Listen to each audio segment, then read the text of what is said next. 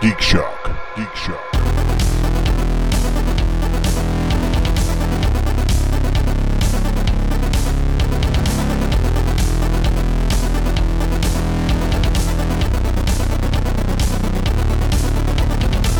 It just came out. Yes. One that just came out. Yeah. It- it- there's an opening with the Hilton, and the Star Trek sign is. yep. Star Trek: The Experience Yes. at the Hilton, but it's at the wrong. T- it's at the Yeah, international, dude, right? Dude, it's at the right time, but they call it. They still call it the International when it had already been the Hilton for about twenty years at Right. that point. It, it's some kind of throwback reference or something like Hmm. It's- that. it's- It's, it's, yeah, it's- just it's just an opening in this time, but then we refer to blank, you know. But the Star Trek is mentioned, and people are like, They're doing the same thing they do with Vegas all the time, where they s- oh, they're, uh, what was the movie Con Air? Remember that? Yeah. Oh, Oh, the plane's yes. crashing, but then it passes casinos that are completely not next to each other whatsoever. dude the the flyby of the strip in the in the ride was done right before the great wave of implosions. Yep. So that fucking flyby was out of date when we opened.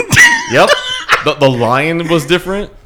I mean, I mean, so much of the strip had already changed in '98. it was hysterical. And by the time we closed, Jesus Christ, Yeah, it's like it you're looked watching a nothing like- '70s Bond movie. No one ever said anything though. No one ever pointed that out when you got off the ride because I played like the, the ground rotation janitor. Uh, no, No, one ever that's said anything. not exactly true because if you ever got off the ride and asked the janitor what year was this, I got twice. It's 1996. What are you talking about? okay. That's funny. Yeah. Mm-hmm. Or I think 97 was one of the, two, pretty the good. two that I got. pretty But yeah. So I, I don't even remember who was playing So janitor if you that day. inquired, but- there was an Easter egg. yeah. Wow. Oh, there were a few Easter eggs. Wow. As someone who didn't work there. Wow. Two drinks, folk. Have a drink for Star Trek reference, and have a drink for Matt being impressed by a Star Trek conversation. Oh yeah. Did you have a drink for The Matt being experience. impressed by The- it? no, just the experience because that's all you guys talk about. It's- Well, some people can't leave it in the past. oh, is that right? Is that right? Who are those losers? geeks. Ugh, worst people. I just like sports and beer. There you go. Hey, Dolphins right. beat the Patriots. Some of us just like wearing makeup. Yeah, but that's not exactly hard anymore to beat the Oh, Patriots. you know what? Does it- you no one- just leave no one me even- that fucking No one even addressed Mr. that comment. Mahomes. because they know better. Why? Just because he threw five touchdowns, he was the highest uh, rated What is quarterback. happening right What is happening? This is a It's geek sports ball. podcast. Sports ball. on Sunday in Sports, this- sports, all the sports, Sunday sports, games. I, you know, I'm just saying. Fucking hate kickoff week. Ah! What is that noise you are making? Shut up! Don't bring attention to What, it. no, no. What are you doing? I'm wrapping a cookie. okay. Let's derail the podcast so you can eat a cookie. I think I should take a cookie as tax. You know, Shut up. Barry. Don't bring attention to it. Don't pay attention to the cookie sound. to be fair, be fair, you are also guilty of this, Barry. You fuddled around with that stupid tin of butter cookies on air. Hold on, hold on. Thank you, Jeff, for sticking up for me. Oh, Yeah, no worries. Well, well, it he- won't last long. Jeff sticks up for Matt. Take a drink. Wow. I- I- I Make would it a s- double. I, you know, and I'm not immune either. I have disrupted the cast unintentionally too. So I, we've all done it at some point. Wait, what? Torgo never. When is he? Well, disrupted Torgo's the running cast? the board. Torgo's Exactly. usually the one yelling at us Yes. for disrupting. He's very the- professional. Well, you're getting what you pay for, folks. Well, Oh well, that's Well, actually some- true. some- we're giving what we're paid. Welcome, folks, to Geek Shock number 655. I am Master Torgo. 80s Jeff. Commander K. Maple Leaf Matt. and Vlarg. We're to talk week and geek. No Deb this week. I, I no Deb this week. That's why I stole her and credit. you did. Yes. So I'm sorry she's she's a little busy this week, but It's she'll going be to back happen. next week. Absolutely. Every, every now and then, one of us just pops off. That's okay. I Just- mean, just fucks the hell off. when you're Yes. when you're making more than probably all the other people at the table. I'm a close second. Oh Jesus! He he just has to he just has to. Come. gotta get Why in don't there. you ever challenge him on that? You're making a lot, right? No. Y- y- what? yeah, but it all goes to minis and miniature paintings, Yeah, there so you go. it's True. kind of a wash. Yeah. Yeah. That's true. Uh, for those Kofi members that are in tier uh, four, three, tier, f- I don't even remember, the, tier four and higher. I was just hyping you up as professional of the show and Right. all this, and you just You don't even know what tier. You've just man. given What are you Lars referring to? so much tier three and credit. higher. Those the I've chosen the next mini. Oh yeah, tier three. All right. So uh, the next mini that will be given away at the end of this month will Battletech. be a, a once again an attack wing miniature. That's the Star Trek miniature game, and I've chosen the Enterprise. So I'm painting the Which Enterprise, Enterprise? for the next one. Uh, believe it or not, the uh, ISS Enterprise. Nice. Wow. Yeah. we- Okay. We, we, decided to go a little. Uh, li- you, you know me. I have to have some act of betrayal. So you paint a beard on it. Oh, but God, maybe I should. Just like an airplane. Because you know, if you have a beard, you're, you're evil in the Star Trek universe. Absolutely. And as I'm looking, I see one, two. oh yeah, fuck Three. you. Oh yeah, fuck the, the, you. the good Jeff was killed many years There's, ago. there's three and a half because Barry has some kind of fuzz going on. I just haven't shaved, Yeah, there you go. so I'm like half evil. Well, that was that was my that was my shtick uh, at Quarks when I grew the be- goatee for the first time. Mm-hmm. Is people are like, "It's like when did you get a beard?" I'm like, "What are you talking about? I've always had a beard." That was- and Deep and- cut. And then you know, Oh. anytime you know that was playing on the uh, the screens behind us, people were like, it's like, "Wait a minute, Spock has a goatee too." Dude, we had one guy uh, at the experience. Man, oh Manischewitz, he had he had a nice robust beard, and he was in Starfleet, and his hair was thinning. So one time he fucking shaved his head, and then he shaved down to a goatee. He looked phenomenal. He looked like he, and, and he was, you know, he was in, in the show. So he'd step into the transporter room. I'm Ensign Thomas, but he's looking like the fucking diabolical Mephistophelian Ensign Thomas. It was great. It was so great. Management made him shave it. Oh no! Yes. yes. boy. He had to get rid of it. By the way, folks, if you're listening for the first time, every time we mention Star Trek: The Experience, you have to take a drink. Them's the rules. Unless you're into the will. health thing that some of us follow, whatever. Then you have to eat some celery and do five push-ups. there it is. There you go. I have celery in the refrigerator. You want some? They- Not not us. No. There you go. You could have a cel- piece of celery. Thanks. I told you before. Yeah, that Oh was yeah, I yeah. also have a. I think it's a habanero. Maybe it's a reaper in the refrigerator for, for Matt for uh, the convention this weekend. There you go. Uh, is that is that true? I, I yeah, it's right there. I'll, I'll show it to you if you want. What? Oh, it's- oh my God. Yeah. Matt, are you going to eat a pepper this weekend? Yeah. Why not? Yes. See, this this is why Matt's on the show. Well, He's that- so that agreeable. Is awesome. I just love. I, I, I so remember that last time, j- just when we were doing that live. It doesn't show. look like it's that bad. And- oh, it's bad. Yeah, yeah, no, it's bad. and- well, it was funny because at first he's like, yeah, yeah, yeah, and then what? What? A, it was literally like two, three minutes later, and he just suddenly is like, yeah, then I'm starting to feel it. it was so nonchalant about it all Yes. the way through. Very, very slow I- burn. like t- at the very end of the show, like, are you all right? Like, oh, yeah, it's it's bad. It's bad. this is what we do to bring people to our live shows. We bribe them with putting Matt into pain. Yep.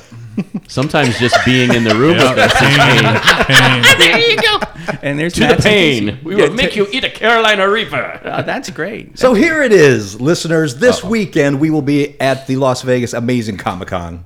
Amazing Las Vegas Comic Con. That's the one. Uh, so Friday, Saturday, and Sunday. So find us at the booth. We'll be giving away lots of prizes. We have the big wheel of fun, Booth five ten. and uh, if you are subscribed to the show or even subscribe in that moment, uh, you get to spin the wheel. and we're fairly close to the entrance too, right? Oh yeah, real close. I to the believe entrance. so. Yeah. We are. You'll find us. You'll hear that wheel spinning. it's noisy. It's nice. You'll hear Professor Biggs laugh. You'll hear when someone lands on the big head. Yeah. Big head. Yeah, you'll yeah, you hear Barry. It'll make more sense when you see it. You'll see. And, and yet, when it happens, it won't make any sense. It's, Nope, it's- it's nothing not- happens. Damn. Nothing And makes sense. if you're hearing this for the first time after coming and visiting visiting us at the booth, thank you. Absolutely. Uh, welcome to our wonderful geek discussion podcast. There are many others out there, but this one is ours. And this is better. And if you're listening to this before it happens and you come visit us at the booth, please P- please, what? visit us. You know, it's funny. I was looking at history of a lot of these other geek podcasts. We've been doing this a lot longer than been doing this everyone else. a long- We've been Last doing this a time. lot longer than most people. We hey, let's play a game. The secret word is celery. Come and say celery to me at booth five ten for a prize. Is that how it works? I just made that up, and I'm Okay. gonna Yeah. give you a Is it prize. an awesome prize, Barry? Yeah, I was gonna say. Super awesome prize. Prize not guaranteed to be awesome. Now, is this you? So, like, if somebody comes up to us on Thursday, on Friday, Oh, if someone comes to me and says celery, I'm smacking them. Do you not know what we look like? Well, you're gonna take your chances. Get ready to be disappointed. Just, thro- just come right up and throw celery at Torgo's mouth. That's our, oh that's our new tagline. Gig shot. Oh, Get ready. God, we have disappointed. a, We- that's a sticker. yes, We have to cut the hole out and then make Yeah. that a like a cornhole. the celery thing. though. That- yeah, not celery, celery cornhole. hole. Not celery yeah. hole. celery Yep. hole. Shut your celery I, I hole. wonder how long before the convention t- closes us down just for talking about the celery hole. Pin the minutes, celery on the- 25. Yes. I can see it now though. Fans like, we're finally gonna get to meet the whole Geek Shock crew. And then they meet us like, Oh, I yeah, can't believe we, that was- I can't believe we met the Geek Shock crew. That was disappointing. Wow, they Listen to the look show like for how four they years. sound. What the hell? But they got to play pin the celery on Torgo, so it was kind Yeah, of cool. there you go. Wow, there's a whole bunch of games coming up. Put the celery in Torgo. Whoa. Dealer's choice. We're gonna go.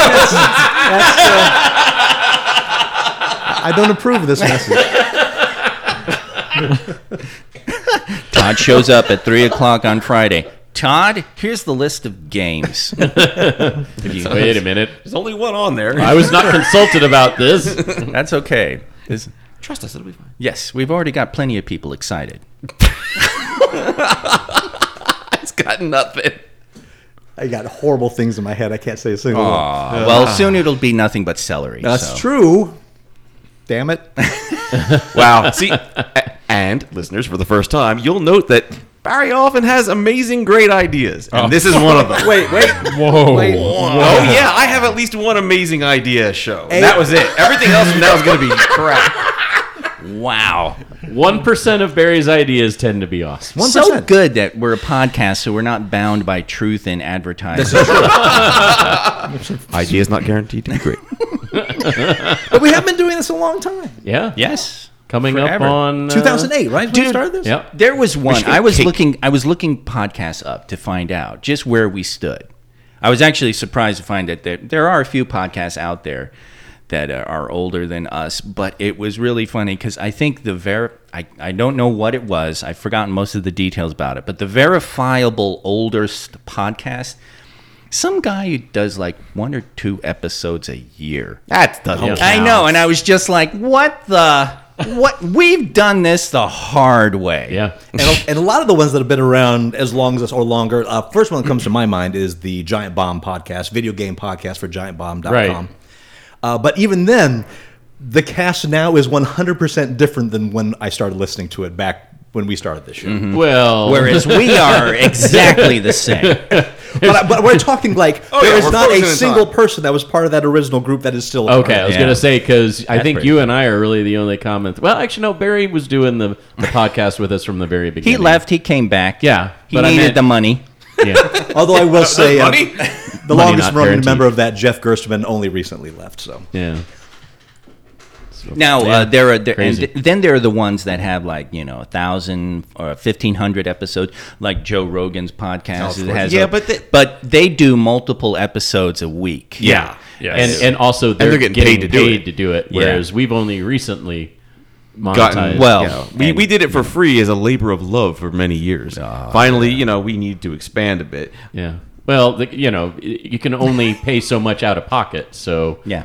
you know, But we had I mean, to- you know, we did it the hard way. Yeah. we hit six fifty five one week, once a week, basically fifty weeks a year, more or less. Yeah. yeah, we didn't miss. I mean, we- yeah, maybe two episodes. Yeah, a it, year for I a think lot we of years. I think we average just about two episodes. Are we a done year. jerking each other that's off? what I say. now? Rick, We're going to Uh, let, it- I let it don't go know. of our dicks I'm, now. No, I'm it's not just there that- yet. I'm not there yet. It's just that whole stroll down memory lane. That's the theme of this episode. Is it though? No, it isn't. the Geek Shock Book Club is reading Wanderers by Chuck Wendig, an excellent novel. Discussions have already opened up on the Facebook page. And that being said, let's talk about what geeky things we did this week. Uh, we'll start with you, Matt. Crickets. and, and none of none of your I didn't do anything bullshit. Yeah. 'Cause we know that you do stuff. yeah. Oh yeah. What did I do? Ah, here it is. I'm waiting for you to tell wow. me. What a oh, and comeback. are you? Well, here's the difference between me and you. Okay, I watched that? some stuff, but I got nothing to say about it. So Why? We went to a whiskey tasting. That's not geeky. It's pretty geeky. That is not That's- geeky. I, Hold I on. grant it geek status. I uh, okay. There it is. Jeff You- is you granted can- whiskey geek you status. can geek out about anything that you like. I'm gonna geek out about whiskey a little bit. So go ahead. no, I was- uh, you got it covered. You were there. To introduce to new Ah. listeners, Matt is the most combative Canadian you'll ever meet. Yes. That's why I'm here in the United States. I can fit right in. What, he- what, what what he secretly isn't telling you is that he's actually from Florida. Yeah. Florida. This is Florida man. No, Ah. don't start that. Do not start that. What is what is the uh, Canadian is Saskatchewan man? No, that the Canadian it co- would be Alberta, Alberta man. the Albertan man.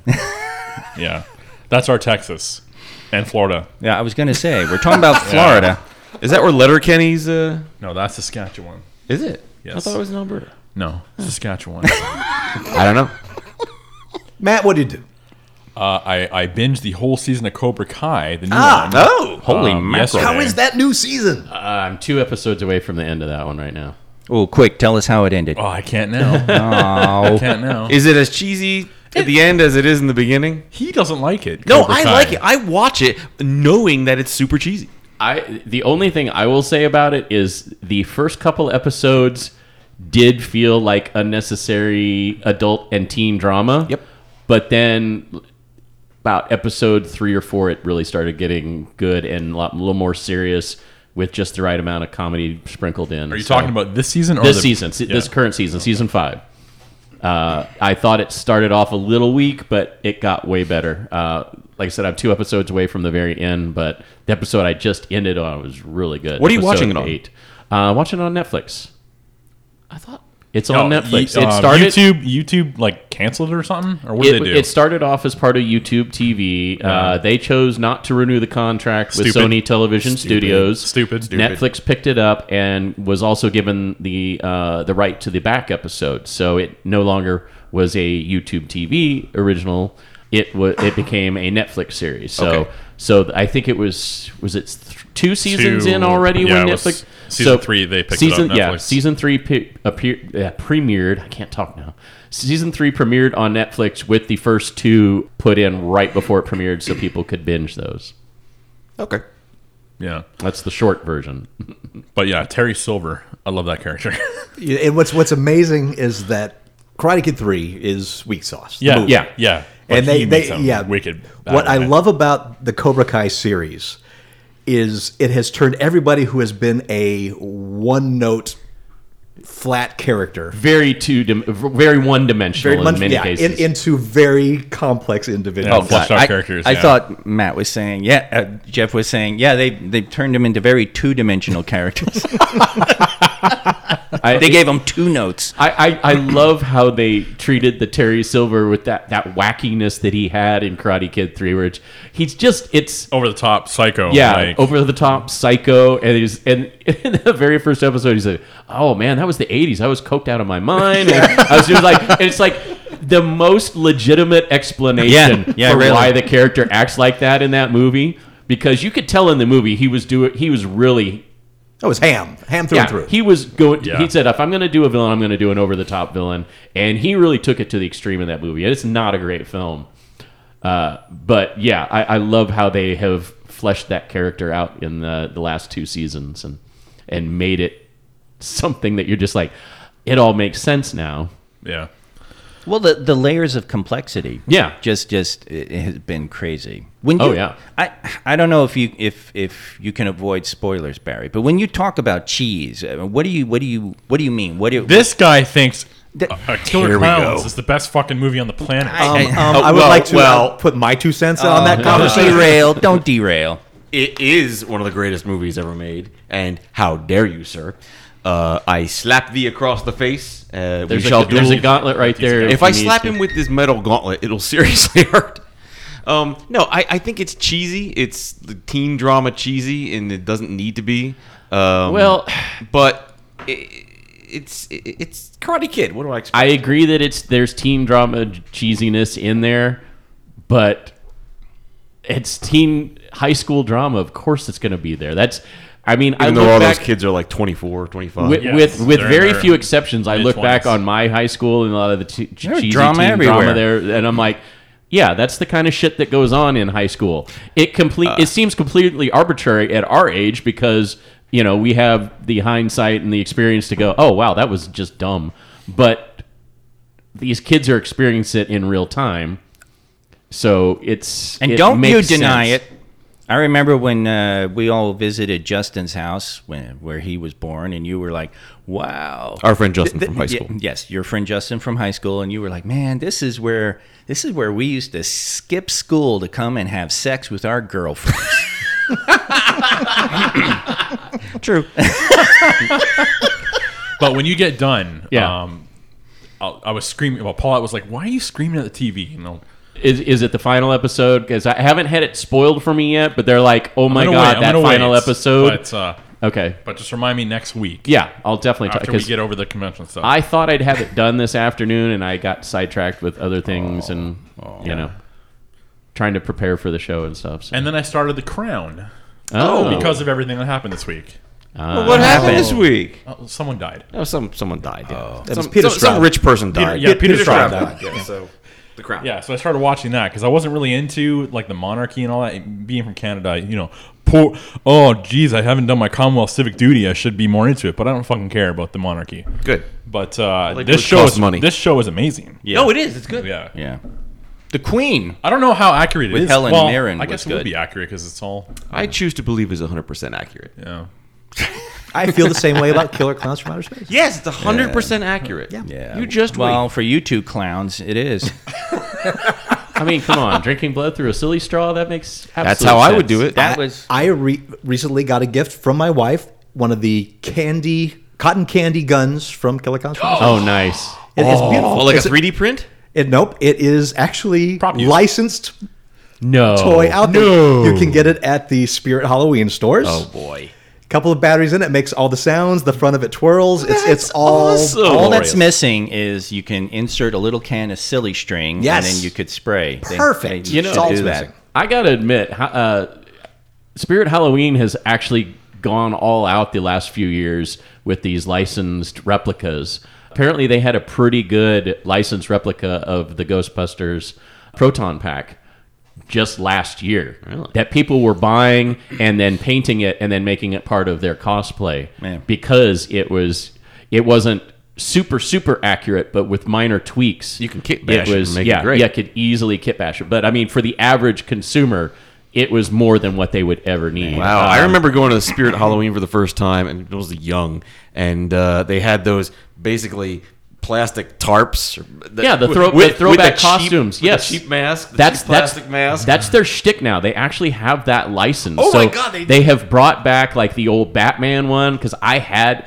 Uh, it's basically I- like a painted garbage bag Yeah, with a it's- plastic mask. Yeah, yeah, the plastic mask with the, the, the tiny little slit for the mouth. Yeah, they, they brought that back and they have it's all licensed now.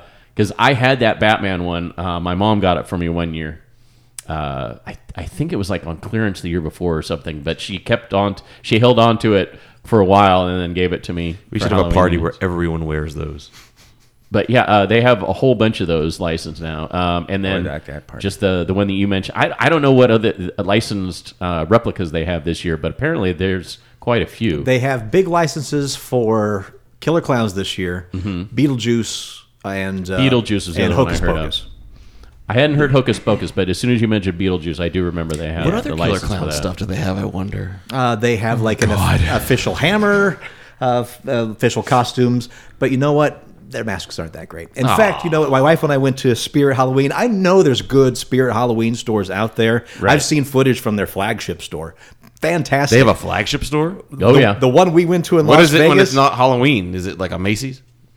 Very nice. Now, granted, he says the one we went to in Vegas. There are no less than thirty of them here in town. Oh my God. I am not exaggerating. Like literally, I passed by five of them Hey, the hey, other day. Don't laugh. I'm paying my mortgage this fall by renting out my garage Oh, for Spirit Halloween. so, you know, it Hey, it wha- saves whatever lives. pays the bills. Ooh, I It wonder if I can saves rent out lives. the trunk of my car to Spirit Halloween. Dude, kids don't know how good they. I don't care. These how, kids today. How shitty it was when it first happened. There was no such. You got that fucking plastic bag with the shit mask bought it from Kmart 'cause at there was the- nowhere else. Yeah, or the, Yep. the little local fucking drugstore. You know, It was like- Kmart. Yeah, the five and dime. For Yeah, me down and it in was Jersey. just. Uh, It was yeah, it was Kmart or there was a special aisle at your grocery store. Yes. Yes. And That's there were where we got it. And there were no slutty versions of anything. No. well, there No were, s- but well, you know, kit bashed. yeah. You cut it into a midriff or some business. I don't know. And that's all I did. Spirit Halloween, that's all you did. Got it. Barry, what'd you do? Um. Well, I'm still. I okay. I made some progress. Uh, for those who don't know, I just bought a house, and we're and it's been a long time coming, and I've been moving everything in. Finally, got my home half in order, and I got my lightsaber wall up. Yeah, I was going to say that you may think this is not a geeky conversation. No, Barry and Deb's house, it's a geeky conversation. Oh uh, yeah, we have a the lightsaber hallway. We got all the Star Wars stuff in the living room. We got a Harry Potter room. We got a pirate bathroom. Or we may have a uh, a big head of Torgo to pee in in the bathroom. I don't know. We're, we're talking about that. Pirate bathroom not guaranteed to be pirate. Yeah. but thus, I'm very happy because now when you walk in, the first thing you see is the Star Wars hallway. Got the uh, episode four, five, six posters up, and then all our Disney lightsabers in the middle. How And we- dare you call it episode four? How dare you? Yeah, really. The indignity. Star Wars, God Star damn it. Wars. it's Star Wars. Pissing off the purists, I understand. I got my, I, I- I got all, all my lightsabers up there. I got Dooku's, Ray, uh, the Fallen Order Ray, one, Ray, Ray. hardly knew her. Uh, got the, the two that we made from Savi's workshop. I got Mace Nice. Windu, Palpatine, uh, Darren, Quark's favorite bartender, uh, Yep. delivered that to me. I thought you said Darren's lightsaber. I'm like, I didn't realize he had an There- official. there's, Yeah. a, there's a backstory on that. Uh, Darren and I were looking. We, we, back Darren, in July, by the way, ladies and gentlemen, is a fellow bartender of Jeff's from Star Trek The Experience. So if you're playing So take along, a everyone drink. drink. Take a drink. Yes. Yeah. And in fact, Jeff is known as uh, Barry's friend who worked with him at Start. Uh, The wr- wrong way, dude. yeah, Jeff's Just friend. just end it. You- Yeah, Just stop. Just You- kill you- me. You're just Kill me killing now. it. Anyway, so Palpatine's. I got Vader's. I got Asajj Ventress. I got and Deb has both of the Ahsoka sets. The one from the Assad Clone- Ventress. Asajj Ventress. Oh, Yeah. It's from Clone Wars. Um, Yep. and Yes. She's got the ones from Clone Wars and the one from The Mandalorian that glow white. And I got the special edition Luke and Leia one where you open the box and it plays the music. Doo-doo-doo-doo-doo-doo. You know, it's it's really nice. what was the song again? Doo-doo-doo-doo. Yeah, I'm not doing it. yeah. Back in Pay me for that. Too late. Back in June, Darren and I went to Disneyland, and uh, Barry insisted that we check at uh, Doc Ondar's for specific lightsabers he was looking for. Uh, well, there's 13 on the wall and the two in the box. Okay. And General I'm- Grievous over here. He's General Yeah, Grievous. and uh, I'm, Yeah. and I'm eyeing the Obi Wan three pack that they just Oh, announced yeah. at D23. Yeah, that actually looks good. Though it's a little bit of cash, and I Yeah. need How to much does that save run? that. How much? It's going to run about 500 bucks. That's and all Yeah. cash. I don't know that I got that kind of scratch right now. I'm You got your Well, Deb Deb you have does. the house. Deb does. got a She just has house. to. I'm a little house poor. Plus, we just went whiskey shopping, so you know now I'm a little poor. Uh, tier five member uh, Leon Mitt came by uh, yesterday, and we played some some board games. Oh, fantastic. And we drank a little scotch. What games you play? Well, we played Drink the scotch. uh, the adve- drink all the scotch. We, You win. we played the Adventurers from Fantasy Flight. That's a really good game. The Adventurers. The Adventurers. Tell me about the The Adventurers. Adventurers is a great game. I recommend it uh, to anyone because you can paint the figures. And fun fact, Deb always likes to mention this. She's not here, so I'll ins- insult myself for her. Um, I suck at painting minis, and this is the first time I ever painted minis, and I painted these terrible. Oh my God, I must see them. Oh no, they're terrible. I must. See Oh, them. oh no! I want to dip them in like paint remover No, before you no, see they them. got to be posted on uh, Geek Shock No, Podcast they're terrible. Instagram. I want to repaint them anyway. So Put you, him in the Torgo's painting corner on. Corner. Yeah. So you have to go into the pyramid, collect treasures, and get out before the mummies attack you, or you get bit too much, or blocks fall every so off, like at the end of every round, and there's a chance you might get stuck in the pyramid. What's biting you in This this sounds pyramid? fun. Uh, there are scorpions, uh, snakes, and crocodiles. Yeah, I don't mind when scorpions bite me. It's when they Two, sting me. I yeah, don't like two of those can bite. The other one's sting or grab you with claws. Whatever. It's a card. I'm not actually getting bit. I get a card and I go, oh no. Okay, all right. Oh no! These, Thanks. bi- these biting scorpions. Anyway, so South Tim won that America. one. And we played Isla Dorada. Isla Dorada, I think we played it before. It's another Fantasy Flight game. Fantasy Flight is a great board game. Yes, they company. are. Yes, they are. You can usually guarantee it's a really well thought out game. Hey, did you get invited over for the games? Not guaranteed to be. Here well we thought out. go. Of course not. Not guaranteed to be invited over. Games. Isla I- I have a Dorada. gaming friend though. Yes, but for Oh, some reason, Leon, lighters. Le- Cry uh, some like more. Leon Mitt and I, we're I don't know if it's like like charges repel or something, but We never when have they seen do them in the stuff, same room. Yeah, That's It's true. it's yeah, the whole so- Jeff Todd aspect. And and yeah. frankly, I don't think he's talking to me anymore. I killed his character in the the, the Geek Shot game, and, and Oh. that was it. that'll do it.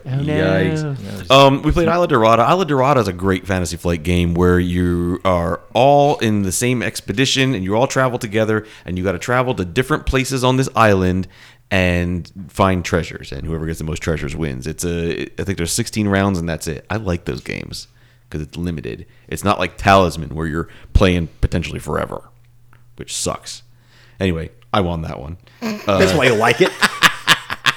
Yeah, and Deb was getting all pissed, and so we Imagine played. that. So we- Was yeah. there a table flip in this? Well, there almost was. And then we we were playing Ticket to Ride, Ah. and then uh, because Linman had never played it before, so Deb's like, "Okay, I like this game." And I was like, "Well, who's going first? She's like, "I lost the last two games. I'm going first, man." And she That was spot on. whooped He nailed that one. our asses. Oh, jeez. Oh, it was like 170 to like 80 or 90 or 100, whatever we got. It was the most ridiculous points gap ever. Oh my. Oh, it was a brutal beating, and she was all fucking smiles after that. Yeah, if um, the, for new listeners, uh, Deb is extremely competitive. A little bit. Yeah. That's, You- that's you- not even a strong enough word. It's, fun. It's, it's fun. the strongest when word I you play can games think with her. It's of fun. when, when you describe it. But no, it, until you've actually played against her, you just don't. You just don't know. Yeah, it's very I would fun. Say she plays with passion. I'm then the surprised last- I haven't been killed when I play with her. uh, Yeah. because Because you open your mouth and you, You're an annoying I, I, bastard. I drain my whole empire's like resources just to fuck with her empire. There you go. and then it's not whether she wins, it's whether he loses. Right, right. Which is great for everyone else at the table. Oh yeah, so I love playing with Matt. I have a I have a non-aggression pact with uh, Mrs. Maple Leaf in these games where she and I don't even bother with each other because she's busy dealing with Matt and I'm busy usually dealing with Andy. And if Andy's not there, then it's Lewis. and I keep an eye, a close eye on Torgo because he's always the traitor. He's always always the Cylon. fucking I don't know what you're traitor. talking about. Always Mm. the murder. Anyway, we played one last game, and it's a it's a short one. It's a card game. You should pick it up. It's on Board Game Arena as well. It's called Abandon All Artichokes. I like the name. It's all there's all vegetables in the game, and uh, you just try to get all the artichokes out of your deck, and that's it. Todd doesn't like the game.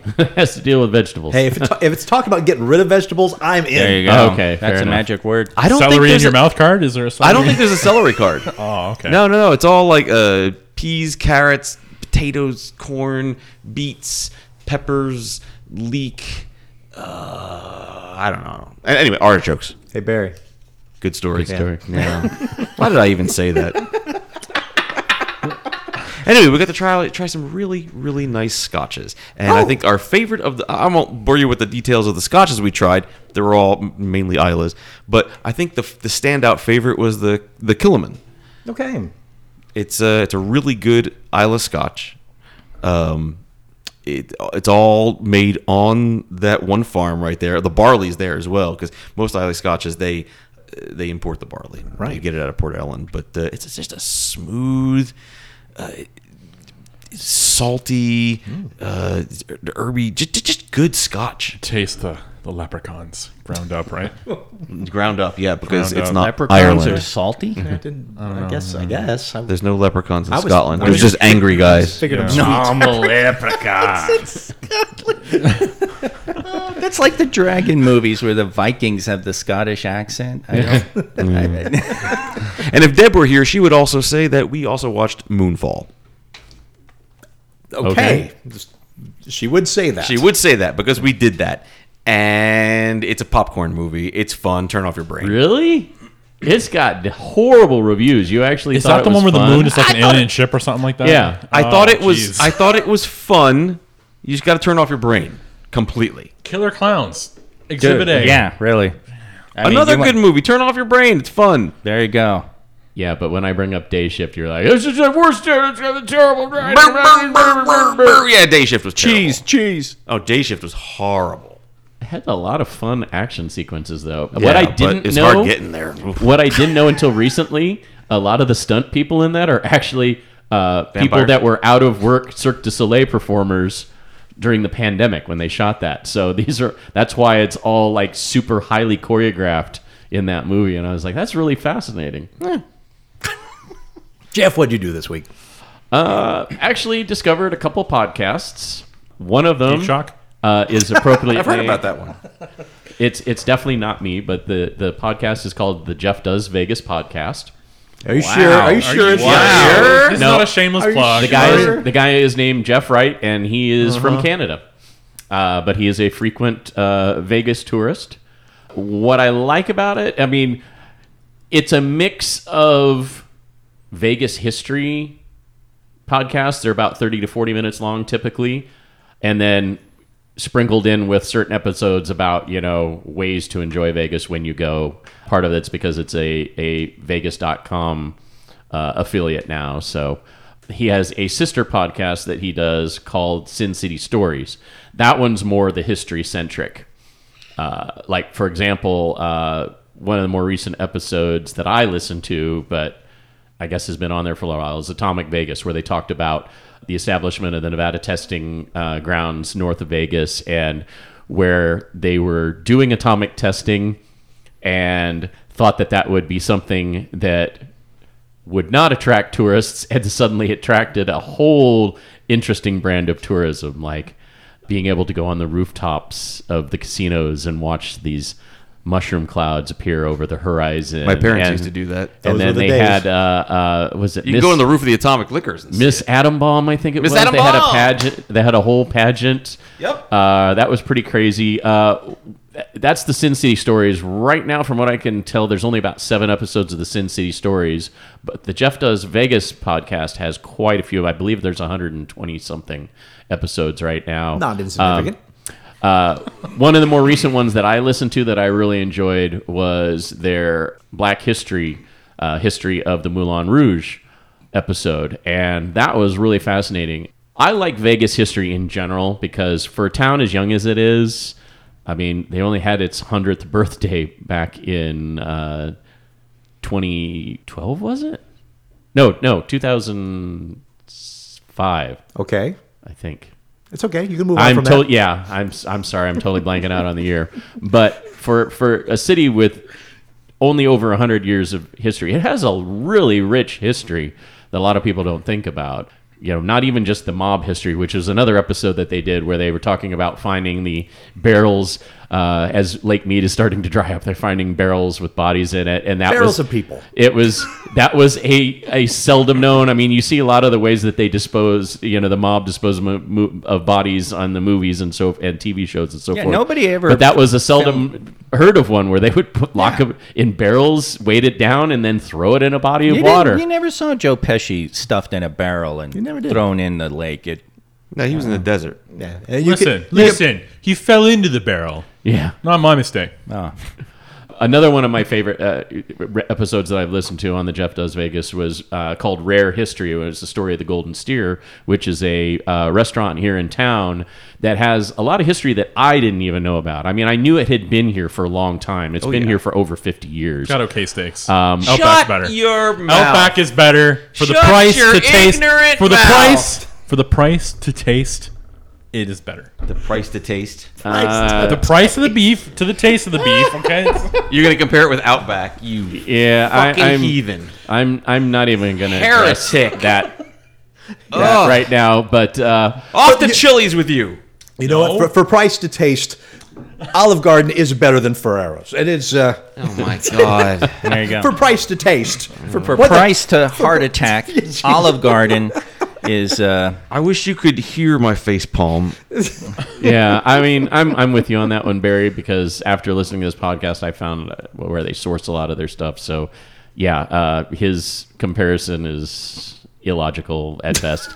Um, You know nothing, and your opinion is wrong. Listen, sir. I put an Outback steak beside you and I- a golden steer steak behind it. Blindfold you. One costs two hundred dollars. The other one costs fifty. You probably, you know, it.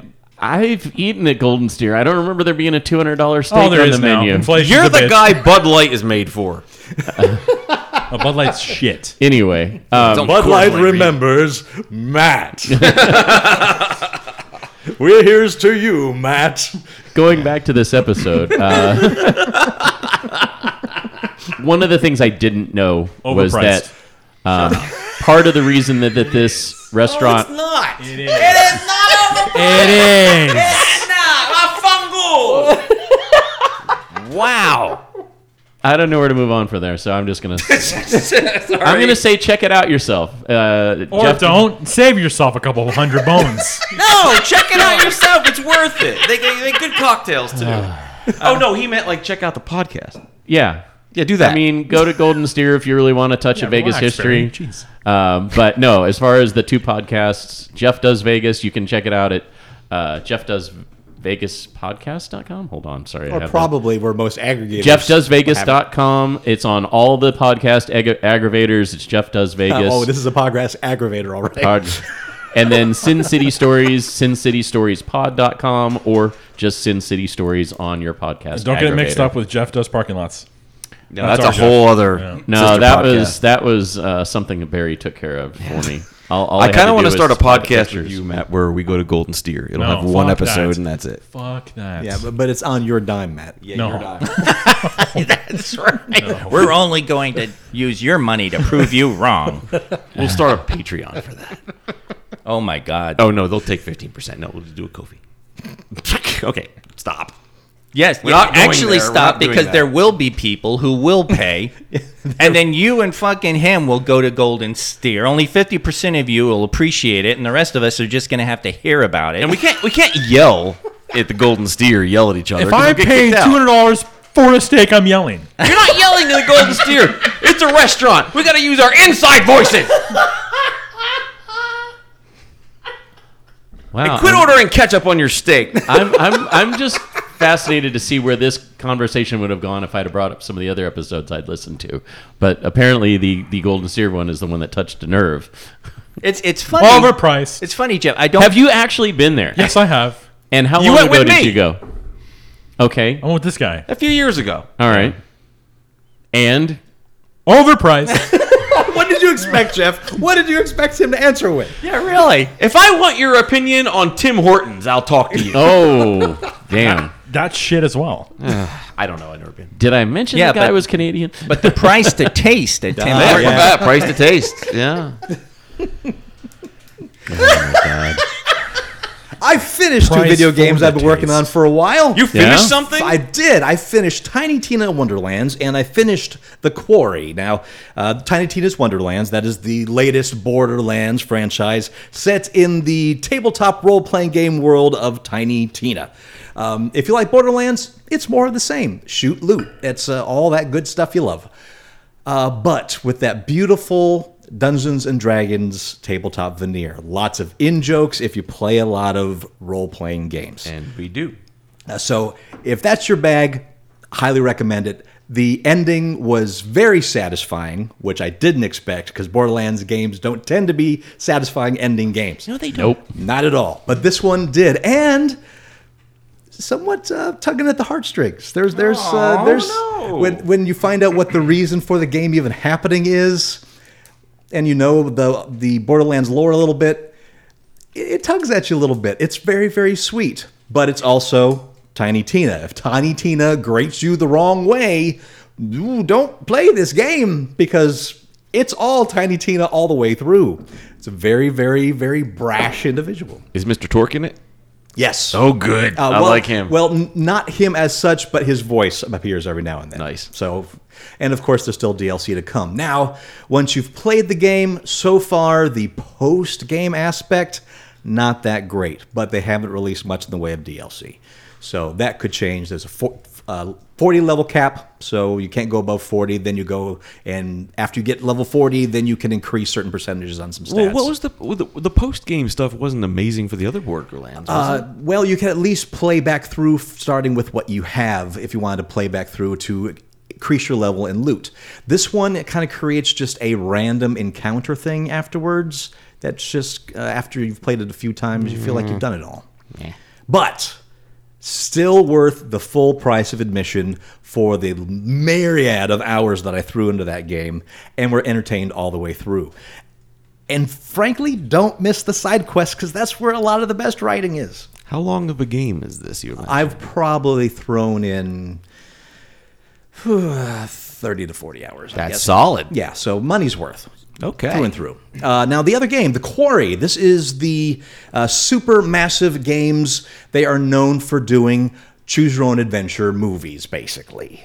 And The Quarry is their latest one. Uh, it is a teen slasher drama It was in the 80s VHS horror vein. Okay. So if you like throwback 80s horror, highly recommend it. Talking Night Trap. Uh, no, we're not talking Night Trap. Uh, thank God. Um, That was garbage.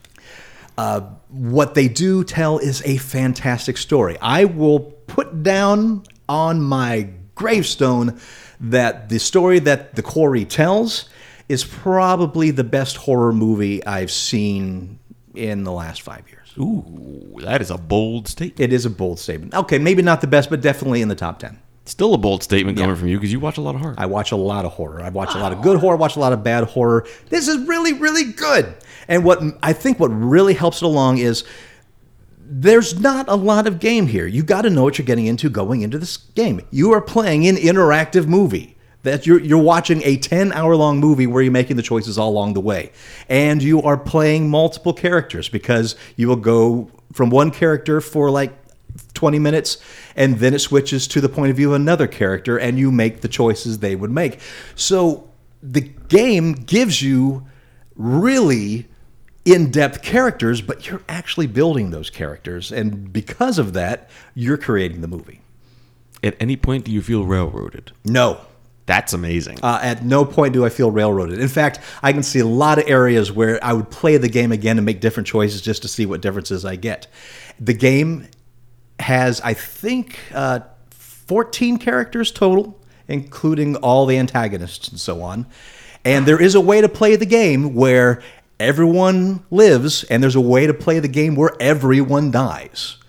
And you will probably get something in the middle. What about uh, replayability? The replayability is that movie. Uh, I can't remember how many endings they said that there was to this, but I do know there's, I think, 180 uh, choice variants that affect the gameplay. And affect how people interact with each other. So you can actually, from one gameplay to another, change how people feel about each other and make them do completely different things because of their personal interactive interactivity. I love that there's so many choices like that. Uh, As a partial completionist, I kind of want to see all the endings, but as a realist, I'm like, ah, I'll just play it. I would play that maybe once or twice and be like, okay, I got all the endings I really need. Because It's- that seems like a lot of time commitment. And as far as owning it, maybe you won't be like me and try it multiple times. Uh, it's definitely worth a rent to play all the way through, or if you're catching it on a sale somewhere, definitely pick it up because I think you will play it through, and the, and the game's going to last at least ten hours because that's how long the quote unquote movie is. Uh, and the movie setting is a summer camp. Oh, boy. And the counselors are stuck there one extra day, and it's just that one extra day that puts everything into motion. And what's crazy is how much they throw at you because it is slasher, it's supernatural, it's beast horror. There is it covers so many things that it shouldn't work because there's too many cooks, uh, but it does. They whoever wrote the story, kudos. And characters you actually care about, but that's kind of my fault because I kind of made it so I cared about them by what choices I made Is it scary? there are some freaky frickin' moments, and there are some moments that you have to do some triggery stuff. I'm not talking like quick time events. There are some quick time event stuff to it, but they're super quick and easy. So much so that I, you almost can't fail them. If you fail them, you're kind of doing it on purpose. It's not cheap jump scares, is it? No, I'm not, not at all. All the all the jump scares are absolutely earned. Nice. Okay then. So the Quarry, uh, Supermassive Games. If you want to try out Supermassive Games in that style of game, they've I've made of some of the short games that are out there. I can't remember the names of them right now, but worth looking up. If this interests you, maybe try out one of the shorter movies. Uh, but that's what I got. Kirsten, what you got? Uh, well, first up, uh, we've mentioned uh, Star Trek: The Experience already. Part, Drake. part of that is uh, the genesis of uh, the podcast being from members of Star Trek: The Experience when we worked together. I bring that up because I joined two friends of mine from Star Trek: The Experience. Drake. My buddy Vernon. Who uh, basically uh, joined us after we opened, but kind of became the experienced archivist. Self-appointed. Uh, would would uh, yeah take pictures, co- um, No, he did a good job. collate scor- stories and things about the experience, the building of it, its existence, the closing, behind the scenes stuff. And the other friend was April Abear. We'll occasionally mention April because she, with me, was uh, one of the, the. We were the first two actors hired there. We were hired for equipment testing before the ride ever took off the ground. Before Test the show ever. dummies. Yeah, pretty much. uh, Barry uh, eventually was uh, one of you were one of the later wave of uh, test dummies, weren't you? Because you came in to help us test stuff as well. Yeah. You and uh, Bondurant and uh, uh, Richard. all the Odin. aliens, yeah. All the al- aliens basically came in. Yeah. So Somewhere there exists a video of Barry auditioning. It's at terrible. Cashman Yeah, Center. really. That's really. My hope it audition didn't. was boss, but anyway. So it was. It was Um, actually very good. Oh, thank you. Yeah. We went because there was a, a Fathom event, I guess, of Star Trek The Voyage Home, or as I like to call it, Star Trek for Save the Whales. Yes. The one with the whales. Yes. And it was really funny because it's the first time I'd seen it on the big screen since, you know, I saw Since it on the big screen. '86. Yeah. Wow. Yeah, I, I mean, numerous video watches. Yeah, yeah, yeah. Uh, but ne- it's been forever. And um, I just, I, I kind of forgot exactly just, you know, how good a movie it was. It's a, it's, it's a popular, it may be the most popular Trek movie with non Trek fans. And I think it, uh, there is very specific reasons for that. You know, there's no main villain. There's no going around killing and fighting with phaser battles and stuff like that. Uh, But but big it- helping of comedy. Yes, uh, there's a helping of comedy, and there's a, a helping of of particular scientific problem uh, that does not have a, a central figure involved, which actually is a big uh, original series and uh, to uh, another extent next generation theme, just tackling a scientific issue, a specific issue like that. Yeah, they it- just the way that that movie was made, it really was lightning in a bottle, which unfortunately doomed some of the future sequels. There. Yeah, yeah. Well, it, wa- it was really funny because uh, one of the things I read about it was that uh, L- L- uh, Nimoy and uh, Shatner did not get what they wanted paid for the movie, but they got a lot, and that that actually was part of the whole. All right, we need cheaper actors, so let's move on this next generation shit. Which is just hilarious when you think about how much they get paid now. So anyway, um, watching the movie, I was actually just I was just impressed with uh, with how it how it runs, how it how it works as a movie. I enjoyed it. I enjoyed it a lot. I, you know, there are flaws in it. Uh, it's not my favorite, right? My favorite Star Trek movie would be Wrath of Khan, which is a lot of fan favorites. Undiscovered country. Yeah, well, yeah, undiscovered country. Name. they do they do a good job with the fish out of water. You know, you know. the fish out of water. The, the I mean, it's it's a Star Trek movie with no Enterprise. I mean, Yeah. right there is a big step. well, not till the very end, but Hey, well, yeah, like that. Thanks, Jeff. All right, pedantic Jeff, folks. So, but but it, it's because the Enterprise is the crew Yeah. of the Enterprise. Right. You know, it- it's the people coming together. The ship makes a great symbol, whatever the series is, whether it's DS9 or Next Generation or what have you, Voyager. You know, Th- but the crew is really what makes it. Um, and the thing about, for me, the thing about Star Trek has always been the the crew, the sense of family, especially that Nimoy, Shatner, and DeForest Kelly created.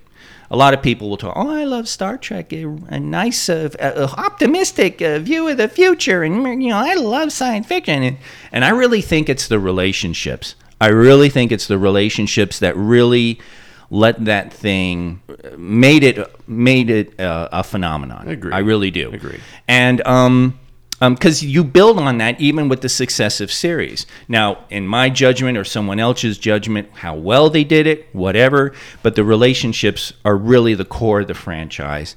And I think that, you know, I think the, the core franchise in general.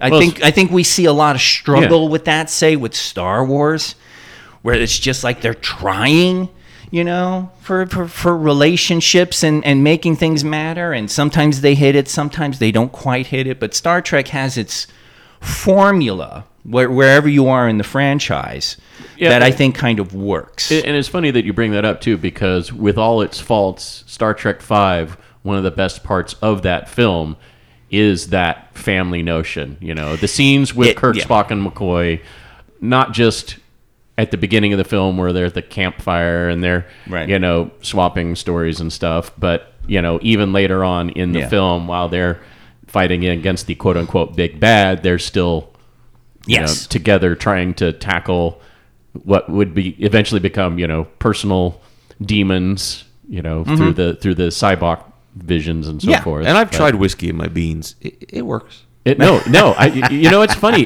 whiskey barbecue sauce is really good You gotta have a bourbon. Yeah. It's gotta be yeah a bourbon. bourbon I- I think barbecue a good sauce Sorry. That Sorry. shitty Canadian whiskey. Sorry and brandy and uh, uh, uh, bowley and beans. Uh, just uh, never mind. Um, the other thing. Oh wow! I just thought about that. Canadian whiskey is Saurian brandy. there's your title for the episode wow You're so Brandy. funny, Barry. You're so fucking ouch funny. Ouch. sorry in brandy Uh. The other thing I did was uh, we played uh, we played another round of Geek Shock D and D with the Tier Five crowd, the um, the uh, Fuckfest and baggage, oh my god um, and uh, it's your fault Barry. haggis. Yeah. Yeah, but tier. it's your fault. You had to name Well, it something they're now that was the- easily. chorizo and eggs pancake Well, it- burrito or you know, whatever. His idea. He didn't ask any of us. I He just think did it was an impossible meat taco. and Yes! a whole a whole wheat tortilla. There you our go. tier five members. Yes, yes. God bless them. Um, a bunch of us got together. We had more adventures in the uh, caverns of chaos, fighting uh, the cock. Uh, yes, yes, Oh, no. listeners. There's a lot of history in that, and um, but um, A large chicken you had to fight. uh, no. Oh. So they were bugbears. We've moved up Oh. to bugbears. Things have gotten a little heavy, and it was a pretty intense fight. Now, um, they have actually uh, uh, gotten uh, accumulated a lot of fat loots. Ah. And uh, they've uh, uncovered a few hints of the cult of Torgo, which sounds is a, ominous. yes, it's a very evil cult. Its symbol is a uh, it's it's it's a smile on a black field. A smile in the dark. Yes, because that's one of the epithets of the cult of Torgo, the smile in the dark. Hmm. Now, is it as evil as the Cult of Larg, or on this on par with? well, that remains to be seen. Oh. Dun, Jeff. Dun dun. We'll see how Spoiler this, alert. We'll, we'll see how this develops. Speaking of spoiler alert, another quick mention: uh, if you're a Critical Role fan and you haven't seen the latest episode, skip two minutes. Okay, good. Um, uh, I watched the la- latest episode that was just done last week because it, it was intense. The previous episode ended with them getting ready for initiative. And then the following episode started right then and there. Four hours long, a big fight the whole time. Mercer killed two characters. Wow. And Mercer, the characters, ten, the the group is so finely tuned, they're really good at rescue. They're really good at getting that person that, that spare the dying or the, the, the healing potion to bring them back. And actually, Mercer even commented, his NPC was like, your people are very, very resilient. I guess I'll have to take more final actions. And he coup de graces two characters, lays them out on their back, and then runs them through the heart. Just fucking kills him. And actually, with another character that died earlier when the campaign started, this is rapidly becoming the most lethal campaign Apparently. that they're running. They're they're they're uh, they're slaughter. Kudos. So, yeah, I haven't even finished that episode, so I haven't seen the ramifications, much less what's going to be happening later on this week. But wow, that was that was fun and intense. So that it must be nice to run a campaign where you can kill people's characters without people flipping the table. hey, hey, that that's that's all you, man. W- without a That's- person flipping yes, a table. yes. A there, person. there will be a time where she will zig where she should have zagged, and she's gonna get hit with a nat twenty, and Then you're gonna hit with some oak. Mm, God, I hope I'm there for that. Oh, I know, I know, I know. When I, when I flipped killed your Matt's table. character, he uh, he handled it with panache. He got disintegrated. Oh, yes. wow, You know, it turned to dust, Yeah. and If they I- got they got a dust broom and pan and just Yeah. uh, And I, Snort- and I snorted actually, you? I actually listened to her too. She's like, "Oh no, don't don't hit that one. Hit the one we're working on." I'm like, "Okay, fine." that one that killed me had one hit point left. he saw me. I was so mad. He had one dude. He was right ready to there. finish He him was off. Right there, right there. She's like, "We need help over here." And it was like two or three rounds later too. It wasn't even like the next action. It disintegrate, fail save, puff of dust. But mysteriously, when they cleared out those beholders, they found a five thousand gold piece diamond to resurrect him. It was, it was I don't know how that happened. yeah, they're gonna hawk that. Okay, I, I got. you can resurrect him, or we could be in wine and wenches for months. no, I want to. I want to. Uh, I'm gonna Mm. do like the. I'm gonna do a different character. 'cause Yes, I don't like that. Paulette, Paulette and Deb are going to be in wine and winches for months. We're going to Wenching. I, I gotta ask. No, no, no. Better yet, better yet. Let him try and resurrect him. Don't say anything. Let him try and resurrect him, and then sometimes if they don't want to be resurrected, it just won't work. Yeah. Goodbye, Diamond. Oh, n- yeah, there is that, and, and no. Oh, it- I'm doing that. As I spoil, can look at the look in her face. spoil, spoiler alert, Barry, he's already back. They brought him back. So. yeah. I, I gotta ask. But did the he two actually DMs come back, here. or did some some I did, I uh, did, I monster? Oh, dude. so, something that that Matt just brought up. How often do you have a creature that kills one of your your your players with only like one or two hit points left? Is that something that happens very often? Because I just I just remember one of the last D and D games I played. la- It, our whole party dies. Like they- we all had to re-roll new characters, and I remember the DM going, "It's like, oh man, you guys don't know how close you were there." And I'm like, "Why?" And he's like, that creature only had one hit point left. It's like if you, if any of you guys had had had successfully got your saving throw, you would have Yeah. been able to uh, heal at least one member of the party and get them. Well, It- that's it- good. that means it's balanced well. Well, I, did you, when Does- you're is that really what it on the, when, means? I think so. When you're on that edge, I think that that's nice because it's it's like that close, and and really it sometimes comes down to the decisions you make, like Matt mentioned. You know, there. Uh, uh, uh, Well, she death stared me. She's like, "We need help with this one." I'm like, "Okay." then, oh my god! Oh my god! Oh my god! And it was funny because she was a monk and she's dancing around on this fucking beholder head. The beholder can't get rid of her and she's popping it with stun hits from her monk. it- I- Anyway, just Just stun lock the beholder. yeah, oh, Tight. dude, it was.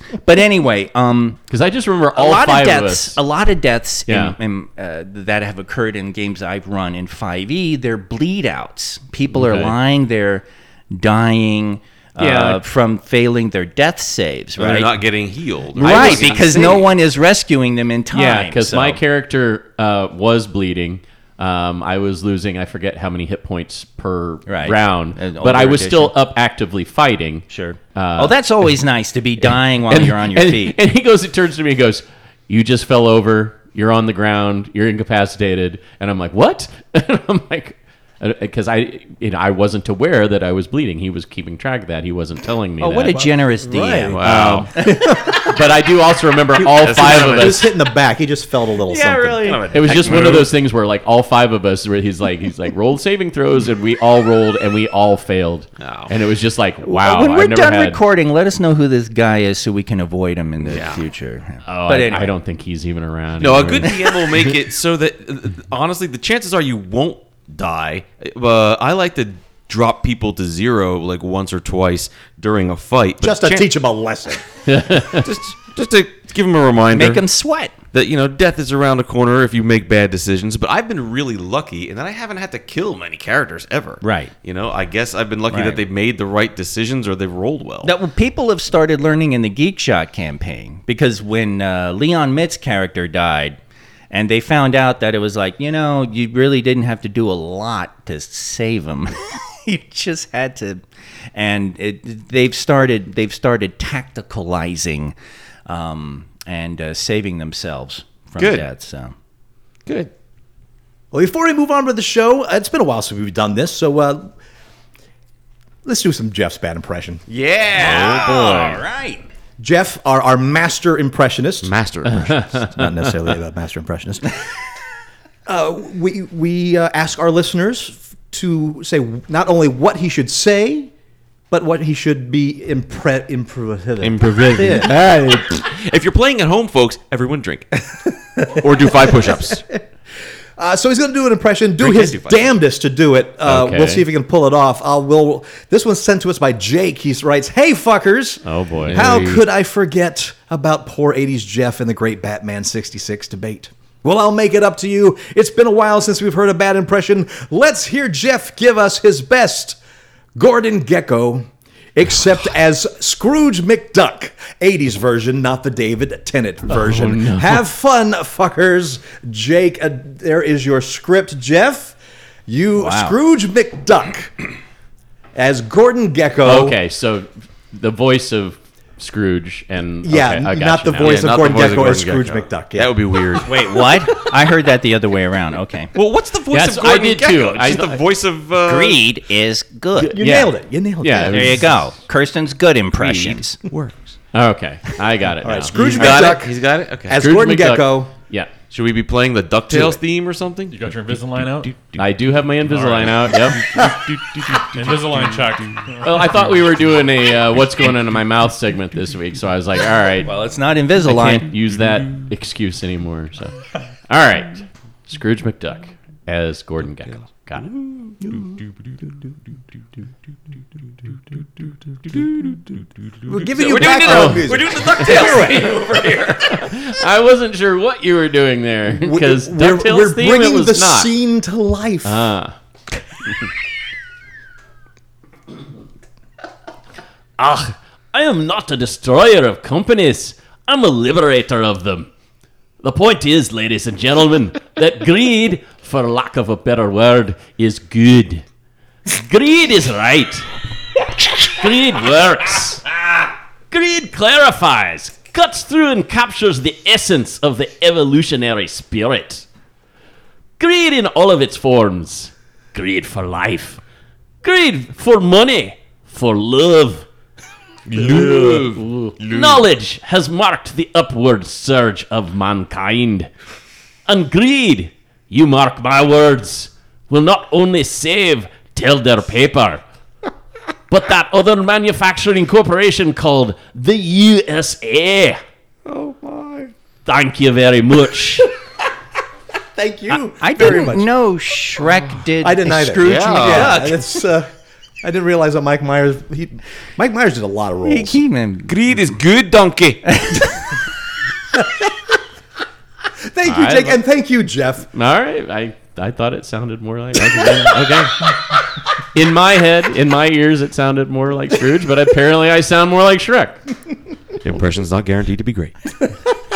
Also, not guaranteed to be bad. Also guaranteed to be. oh wow! Hey, all right. Stepped up his game this episode. How You- about we just call it Jeff's questionable impressions? Uh, no, Because there's a big question mark on this one. You, yeah. you heard him, listeners. Jeff wants a challenge. Send it on in. there you go. I heard the gauntlet being thrown I did down. Ah, My too. goodness, Yeah. yeah. opinions not guaranteed to be salty. Speaking of salty news, you don't give a shit about. What, what are you? Che- stop cheering that! oh, but I love that face you make. It's an audio show. it's Schadenfreude. He's he's he's in cheering at your pain. Yeah, it's Shatner and Freud. I would watch that. Yeah. That sounds like a great stage play. not every cigar. No, a buddy cop Is drama, a buddy cop cigar. comedy drama. Shatner and Freud. I was thinking more like the Nixon Frost thing. There you go. News you don't give a shit about. There's another Saw movie in development, What? and, And nobody cares. Lionsgate and Lionsgate and Twisted Pictures are producing it with Saw Six director Kevin Goert set to helm. The movie will be released on October 27th, 2023. This next Saw movie will be the 10th film in the franchise, and no sign of the franchise coming to an end anytime soon. Plot details are being kept under wraps, but it's said that fans can be, quote, assured that the new film will capture their hearts and other body parts with all new twisted, ingenious traps and a new mystery to solve, unquote. Who's ready for Saw 10? No. Oh, Just no. game. Then you gotta call Kirsten. He's the game guy. Oh, You know, I remember, I saw the first saw, Oh, I saw the second one, eh, face. and I, try, I I went down a rabbit hole one. I was just curious, Okay. and I read the entire Wikipedia entry for all the Saw movies That- That's a great way to experience it. to try and understand the plot. It's twisted, man. It's just so all kinds of screwed up. there is a full on mythos of Saw. There Yeah. is a through story. Yeah. yeah, there, and it's got quite the cult following now. Uh, I like him.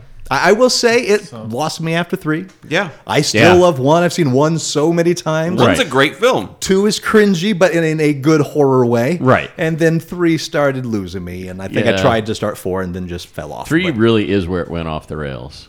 Yeah. but, uh, I would. I I have been wanting to see Spiral though. I, I Yeah, wanted to I- see them go see because it's been a while since we had a true Saw Right. movie. That was them kind of restarting it back up.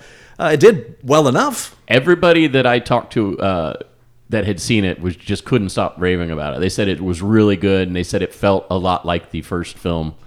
Um, it- they felt like it was a good way to reboot the franchise without because it's the middling unnecessary shit that they mixed into the final proper named Saw films. But Sure. And s- fascinating that Chris Rock is the one that wanted to make it happen. yeah, Hmm. So that, And it- that it alone takes- gets my curiosity. Well, up. yeah, and it takes it from a different perspective too in the in the Chris Rock film. So I mean, I, that alone made me want to watch it, and then of course it just kind of fell by the wayside with all the shiny new things that kept getting dropped in front of me. So Indeed.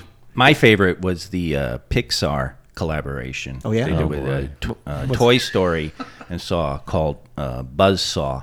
shut I don't like you. You're terrible. Well, did you see? Did you see the one trap? Um, oh the, no. The uh, where he gets slapped. The Chris Rock movie. He gets Oh, slapped. that, yeah. that- it's not That- getting that better. Trap.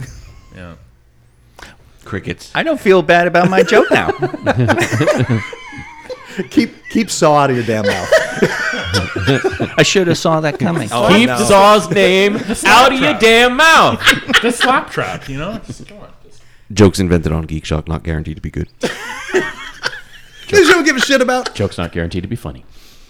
Disney has chosen its next feature film based on one of its classic theme park rides.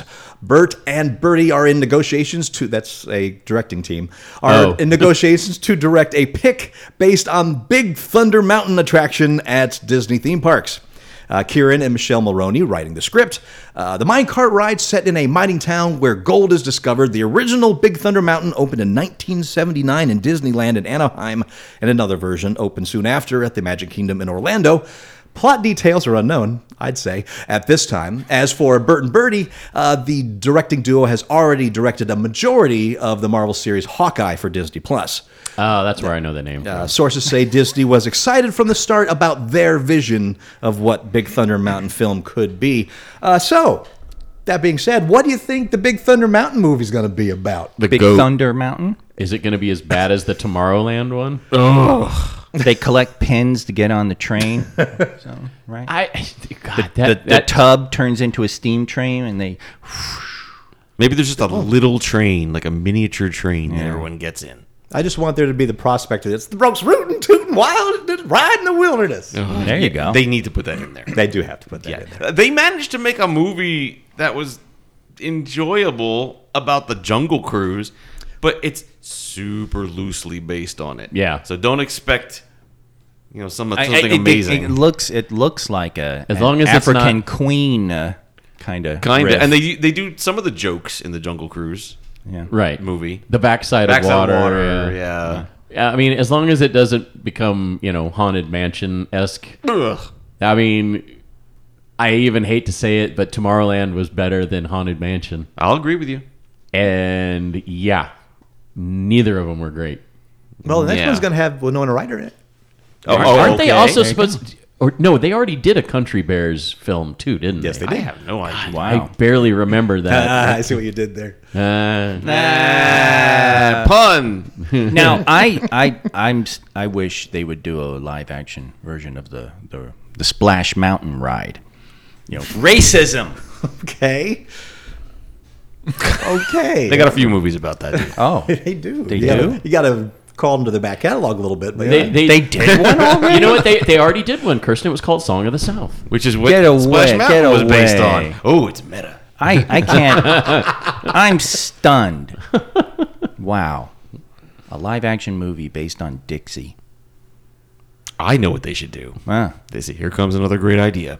They need to do a movie Idea's not guaranteed to be great. about how dare you about the Hall of Presidents, where someone is capturing presidents, and oh. sticking them in a hall. sticking them in a hall, and stuffing them with animatronics. Yes, and they just like shocking them to make speeches and stuff. Is it, a, is it a horror movie? Wh- What was the movie with uh, Gerard Butler and he's uh, protecting the president? Olympus has fallen. Olympus Has Fallen. Yeah, it will be like the fourth entry in the Olympus Has Fallen uh, uh, series. What did they do? They did uh, the, the one in America, one in London, and then where Angels Fall one, or in, something. one, one in Orlando. one in Orlando, where he takes his family, but then the president's there too. But the president gets captured, and then he finds him in a room with like electrodes stuffed in him. I think that should be like uh, deceased presidents, and then like Jimmy Carter, George W. Bush, Clinton, Obama, and Trump, and Biden have to go out and fight crime. I would watch that movie. I would so watch. I would watch that movie. Is it? Didn't they do that on the Saturday TV Funhouse on SNL? It was like the ex presidents, and they were all Well, there, there, superhero crime fighters. there was actually also the. Uh, uh, it was uh, James Garner and Jack Lemon were former presidents Right. who, I don't know, they did some fucking thing. No, I've got it. I've got it. So, uh, people. Good story. Some people have gone missing, and then we don't know why. But then, like the the previous president actually went missing. There was a worldwide manhunt. No one could find him. They eventually had to install a new president because he you know, got to continue the the line of succession. And then that president goes missing. Well, Gerard Butler to the rescue. We can geek. Shut up. That's a great movie, and I want to see it. Shot Depends movie's on- not guaranteed to be great. Depends on which former president you want him Oh to no, be it'll be saving. imaginary presidents. or gotta or keep not politics out of it. save. Like you know, oops. I, I'm sorry. I I just didn't get. I the bad guy had one hit point left, and now you're mixing genres. At D23, the big Disney convention, Marvel Studios president Kevin Feige, uh, Feige. Gave, Feige. gave first looks of their Phase 5 and 6 projects. Fizz Five. That's it, Phase 5 and 6. They revealed who would be on Marvel Studios' Thunderbolts roster. Uh, the cast includes Julia Louise Dreyfus's Countess Valentina, David Harbour's Red Guardian, Wyatt Russell as John Walker, uh, Olga Koryenko as Kurl- Taskmaster. Kurlienko is, I think, the, Oh, That did the pretty good. approved You did pretty good with that. pronunciation. Thank you very much. I, I worked hard. Hannah John Kamen as Hannah John Kamen as Ghost, uh, Florence Pugh as Yelena, and Sebastian Stan as Winter Soldier. So, all star Avengers lineup of baddish guys. I like it. I was somewhat confused with the Winter Soldier being dropped into that because I mean all the others made sense because the post credit scenes, uh, both in Black Widow and also at the end of uh, uh, Falcon and Winter Soldier, but why is the Winter Soldier in Thunderbolts? I now? don't understand the That's Thunderbolts. I don't interesting. know the history. Can anyone help me? Depends on which history you're talking about. The Thunderbolts started out as a group of superheroes that turned out to be bad guys working for themselves. They they put themselves out on the market as we are a new supergroup. This is the the original '90s version. Right, and Eh. then And then they re- revealed that uh, Baron Zemo was the uh, head of the group, and they're doing it for their own nefarious purposes, but acting good. Okay. And And then since there's- then, there's been a lot of reconstruction along the way to become a little more Suicide Squadish. yeah, like uh, villains trying to re- you know seek redemption and That and goes then- back and forth, yeah. Yeah, and then uh, the, the the one twist that I saw was that the you know is the villain trying to seek redemption, but then it turns out in reality they were you know plotting against the world. As I thought they cured normal. Ghost. They did, but that's part of the Maybe it didn't take. Whatever. no no no. She she just she has that as her power now supposedly. Yeah. Is I that don't care. She was good. She's she's she's cured, but still has the ability to phase when necessary. Most of these characters are basically anti-heroes. Yes. when it comes down to it. They're not bad guys full out. They're not good guys full out. They're somewhere in the middle. Uh, shooting, of course, is set to kick off next year. Additional TV series and productions, of course, include Echo, which revealed Graham Greene would be joining the cast, and Vincent D'Onofrio would appear as Wilson Fisk. Uh, Marvel also confirmed the new Daredevil series, Born Again, will consist of 18 episodes, quite a bit longer than other MCU projects. Yeah. Uh, Ironheart with Riri Williams is currently shooting in Chicago and Atlanta. Uh, the first footage revealed Parker Roberts the Hood, played by Anthony Ramos. Uh, Secret Invasion also got its first te- teaser with John with Don Cheadle appearing to explain how the events of this series will have direct repercussions on the story for Armor Wars, which is based on the comic book run about Stark armor that gets in the wrong hands. Uh, shooting will begin next year. And finally, Marvel also confirmed director Matt Shackman has taken over the Fantastic Four film. Where's my Punisher? When am I going to get some Punisher? There's there's still a It's lot coming. of stuff out there that's been hinted at that It's coming, hasn't yeah. been officially announced. yeah. All right. I really liked when they had the uh, uh, Kihi Kwan being revealed as being part of Loki season two, but the b- best thing that comes out, came out of that was the reunion between him and Harrison Ford that popped up on Instagram. It was a joyful picture. oh my Yes, it god! that- was. I mean, because you could definitely see the genuine joy on the face of both those human beings, you know, in their embrace, and it's just like wow, this something because 30 30 something years since they 35 years I think it was since they had last you know seen each other. Well, the face I saw in Harrison Ford was him just glad he didn't crash on the way there. A single player open world Black Panther game is in early development at EA's recently opened Seattle studio, according to a new report. Quote The project is called Project Rainier, Jeff Grubb, sa- uh, Jeff Grubb says on Giant Bomb's Game Mess Mornings show. Continuing, it's a single player game. It's in very early development. The game starts with Black Panther being dead, and the player is going to take on the challenges of becoming a new Black Panther, and that seems to be the setup for the game, unquote. Uh, Grubb also describes Project Rainier as a big open world title. He additionally s- suggests that despite EA's infamous reticence about single player games, the success of Jedi, uh, Star Wars Jedi Fallen Order has the publisher more open to greenlighting non multiplayer projects. Uh, notably, after Anthem's shutdown, EA owned BioWare is asserting that Dragon 4 is a single player game as well. Uh, further major Marvel games at companies besides EA and Sony are also in various stages of development, Grubb suggests. Uh, Marvel's Midnight Suns is one such game due to launch later this year. So, uh, who is up for an open world of Black Panther game? I am, especially because of single player. Yeah, I am 100% done with multiplayer as as a as a any kind of sales point for me to buy a game. I want that a massive immersive single player uh, basically a, a a big long drawn out movie that I'm in participating in. That's what I want. I don't care what the the little 12-year-old down the street thinks about my mom. don't care. Yeah. I think I've learned what I want in a game is my choices to have impact on the ongoing happenings of it. You can't get that in a Fortnite. You're not going to get that in Call of Duty unless you're playing the single player thing. I, I want what I'm doing to have an emotional impact. I want to be involved. You know, you're not gonna, even going to get that in World of Warcraft. Uh, the decisions you make don't really impact the world. That's why I had to stop playing MMOs. I, I was tired of realizing that everything I did had no impact on anything whatsoever. That's why I liked Planet Side for like half a minute. You play ever play that game? uh, no, I didn't. Okay, well, it's you know shoot 'em up, pick a side, blue or red or whatever. But the the more checkpoints you would take, the more the map your your side would take, and it would affect like the battles. And they they'd reset it every so often. But that was kind of cool. I liked that. Uh, that's why I liked Star Wars Galaxies way back in the day because your team, you know, your Empire or your rebels or your, your uh, neutrals would take an area and you could claim it.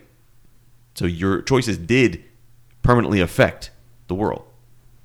You don't have that anymore so much. Not really. Yeah. No, it hurts. I don't know. I, I kind of like it because it just reinforces that nothing matters. Nihilist K, everyone. I'm with, I'm with you though, Barry. Uh, It's it's also that whole notion of kids a quarter of our age have eclipsed our shit talking game. How the fuck did that happen? I don't know. We we were supposed to have age and experience on our side, and how is it that we've been now bested by people that are barely out of grade school? I They're don't speaking get an that. entirely different language. these Yeah. Kids, and they need to get the hell off my lawn. Yeah, I they have guess no so. business Well, you don't have on a my lawn, lawn. I, right? have, I don't have a lawn. I have You- desert. I have yeah. rocks. They need to get off my rocks. Never underestimate the wit of the young. Wow. Ye- Wit of the young. It's because you're not young, so you can track them down and beat the shit out of them without going to jail. Oh, okay. That's where it all comes from. You're an adult, so what you're and saying? what really sticks in your craw is you got to stand there, sit there, whatever there, and take it from that little fucking shit stained, noise globbered, mama's milk still wet on his lips, bitch. Someone's bitter. So what you're saying is I should not do a post credits of Jay and Silent Bob Strike Back. Just file over the country. and- Yeah, no, Jay and Silent Bob. I don't know. They may maybe they got better lawyers. There's, there's some catharsis in that. yes, there was. That was that was a magnificent m- scene. But this does explain why Kristen plays a lot of Catan. Yeah. Well, now I actually play a lot of He Lords plays of a Water. lot of yeah. offline Catan. Oh yeah, yeah. No, n- there's no online. I don't play. Well, I don't play You- on- it's not online even Lords of possible. Waterdeep, Yeah. but apparently that's for online security reasons. So, I fixed that, by the way. I can now play that online. oh really? we should play. Is there a fix? No, there isn't a fix. I just figured out what my password was. Problem exists between keyboard and chair. yeah, very much so. It was an ID10 error. What do you got? Author Paul Tremblay recently revealed that his M. Night Shyamalan's upcoming mysterious new film project What a is, twist. is a, quote, direct film adaptation of his novel, The Cabin at the End of the World. Here's the official description from the book. Seven year old Wen and her parents, Eric and Andrew, are vacationing at the remote cabin in a quiet New Hampshire lake. When? Wen, W E N. Oh, Their closest neighbors are more than two miles in either direction along a rutted dirt road. One afternoon, as Wen catches grasshoppers in the front yard, When? when? When is she catching the gra- grasshoppers? Hmm. W E N Wen. Uh, k- A stranger unexpectedly appears in the driveway. When does the stranger appear? Uh, no, Wen sees the stranger. Uh. Third base. Leonard is the largest man Wen has ever seen, but is young. Whoa! Whoa! Are we? He rated didn't mean for- it like that. Is that what the lawyer said in the courtroom? but he is young, friendly, and he wins her over almost. Oh. He what? You're making it dirty. You're making it dirty. oh yeah, Matt. This Okay, is so- our fault. So So we, so, so we have the who, we have the what, What? we have the where, Where? and we also now have the when. Third the win, and the win wins. But do, do we get the how and the why? uh, eventually, Leonard and Wen talk and play until Leonard abruptly apologizes. Oh, oh, oh this don't, normally doesn't happen. When, Uh, when, does, when does Leonard apologize? Leonard abruptly apologizes and tells abruptly. Wen, quote, none of what's going to happen is your fault. What do you do? Okay. Did you write this? What? This is not getting better. yes, you're not saving this, Todd. Get through it. Power through. three more strangers than. God damn it. Okay, this, Does this take place on a couch? is this geek, is this a Geek Shock appropriate story? Three more strangers than arrive at the cabin carrying unidentifiable menacing objects. Oh god, that just ruined itself. Now, now, now, now Barry's turning. Okay, this is this is starting to sound like a really sub porn genre. Oh, As now, Just now, Jeff. Just now. no. That last, yeah, that last line really that last line. put it over the edge. As Wen sprints inside to warn her parents, Leonard calls out, Your dads won't want to let us in, Wen, but they have to. We need your help to save the world, unquote. The movie's cast that includes Dave Bautista, Rupert Grint, Nika Amaka Bird, Ben Aldridge, and Jonathan Groff. Uh, yeah, that's a hell of a description. A great fucking book, though. Cabin at the End of the World. Anything by John T- Tremblay I've read has been fucking amazing. And thank you, Elizabeth White, for turning me on to him in the first place as far as an author goes. Um, this is a book that is perfect in the hands of Shyamalan. I, I recently saw Sh- uh, Old. Has anybody here seen Old yet? Not No, yet. I'm not. I wanted to see it, but I never. watched Worthwhile. Highly recommend it. Uh, Shyamalan firing on all cylinders. Based on a graphic novel, through and through, a fun, interesting, creepy, satisfying movie. It's on HBO Max right now. yes, I yes, will is. watch it. Yeah, my wife and I both thoroughly enjoyed it. Uh, a fun premise. Is it well horror executed. or- Uh, yes, to an extent. Because you know, Eh, but Deb, Deb won't watch it. if It's horror. not. It's not here's- scary though. Well, well, Like, here's the not- thing. It's more- it's, Shyamalan. Shyamalan doesn't make horror movies. He makes long Twilight Zone episodes. Yeah. and that's Yeah. what this is. It's psychological, but it's not. Um, okay. I, I think it's a it's a horror movie Deb could accept because it doesn't involve monsters. It's more of a sci- Jump scares Yeah, it's and more of a sci-fi concept. This one. it's not Okay. even like jump scares, right? The the clips that I've seen didn't lead me No. to. oh, it's there's like- there's dread. there are s- yeah. but there's but yeah, there's no scares. okay. So I it's it's, it's dark sci-fi. Oh, uh, okay. and uh, Cabin at the End of the World, perfect fit. I'm, I think this is the first Paul Tremblay full movie based on one of his works, so I'm very, very happy to see this coming. When is it coming out? It doesn't say. I don't think it, there's a announcement yet. I saw. I saw what you he did. I don't, and I don't like what he did, but I saw it. I'm probably going to avoid it. I'm on enough FBI watch lists. I don't need You to you avoided it. You should really watch it. It's a good. watch film. what? Yeah, exactly. I want to stab you in the mouth. Choose it or when. Yes. okay. A new Tron game has been announced during the Disney Plus Marvel Game Showcase called Saw that. Tron Identity, developed by John Wick Hex and volume creator Mike, Mike Bithell. The game launches in 2023. Tron Identity is a visual novel adventure that takes place in a new grid forgotten by its creators and left to evolve on its own.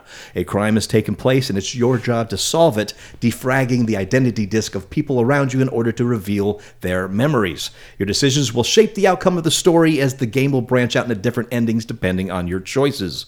Uh, also revealed was Amy Henning's upcoming Marvel game. We didn't get a release date, but we know the game will be set in World War II, takes players to several locations across the world, will feature four characters, and will star Captain America and Black Panther. So Wait, wait, wait, wait. What? What? You What? completely lo- wait. What? two different games. Okay, okay. You I was missed still that- on you- you Tron. I missed that the sense, transition yeah. there. You sure did. Tron movie starring Captain America. Is that real? What the fuck? It's Disney and their multiverse. oh, okay. I love Tron. Yes. I always love Tron games. That's good. But the one thing that bugs me is they never, they never really explain it. Like what's actually going on? If you think about it, Tron Legacy just happened. The entire movie happened in a server on standby mode. yeah. Yeah. Tron also on a air gap server. That's it. Well, that's all they had. Well, back that, well, then. that's the conceit of Tron is that computers are actual full civilizations within each one. so show us the internet. Too Ready too Player dangerous. One. You can't handle the internet. They already did that in Ralph Breaks the Internet. Mm, I know. I, I refuse to believe that that is the internet of the Tron world. It was fun, but it was not the Tron universe internet. I really wanted to see uh, Dillinger, the, the guy from Peaky Blinders. No, the, the the actor that played Dillinger's son. In Yeah, Tron I wanted Legacy. because that was a setup for another movie, but it never got made. This is very, very true. Ugh. and now Daft Punk's broken up. Forget it. Tron, Tron.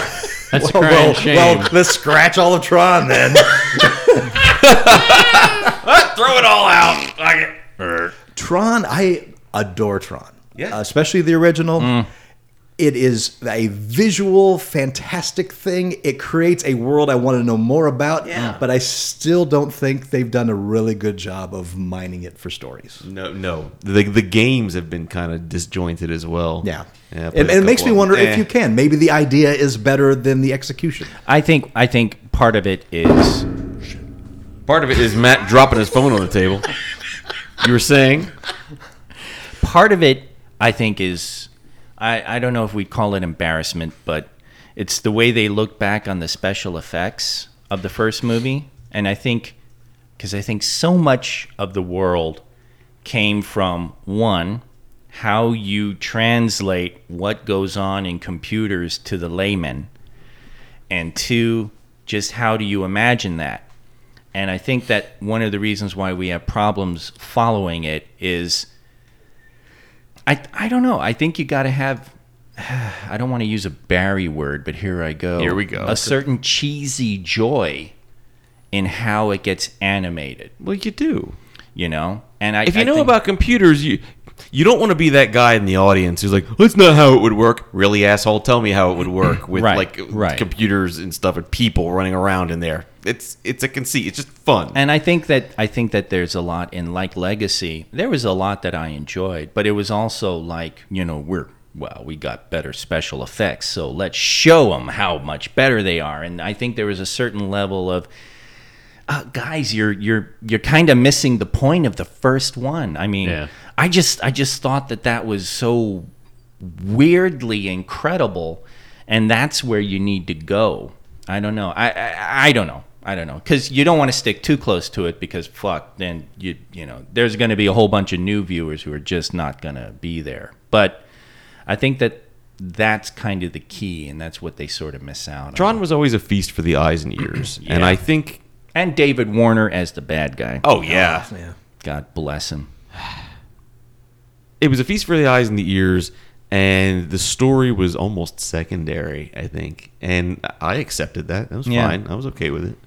I- Even with Legacy, which did not get good reviews, but I had fun watching it. You're That right. soundtrack is banging. Oh, soundtrack is great. But you're right, Chris. That first one had a very specific visual that made it so compelling. Yes. Even even in the whole uh, uh, uh, you're black you're filmed in black and white and then they highlight the you know the what have yous and whatever the hell or or you know what however they did those things it Can the all of- Jile Eye outfits or yeah, however you say yeah. that? you know it it's Jile uh, the high line High yeah line. yeah I God that was just that and yeah that whole thing was just cool And I- Not, not to mention that, that the CG in that was really in its infancy. Like, Yes. literally, they would generate a single frame. It would take thousands of compute cycles to generate that single frame. Mm-hmm. Right. And then they would take a quick picture of it with a camera.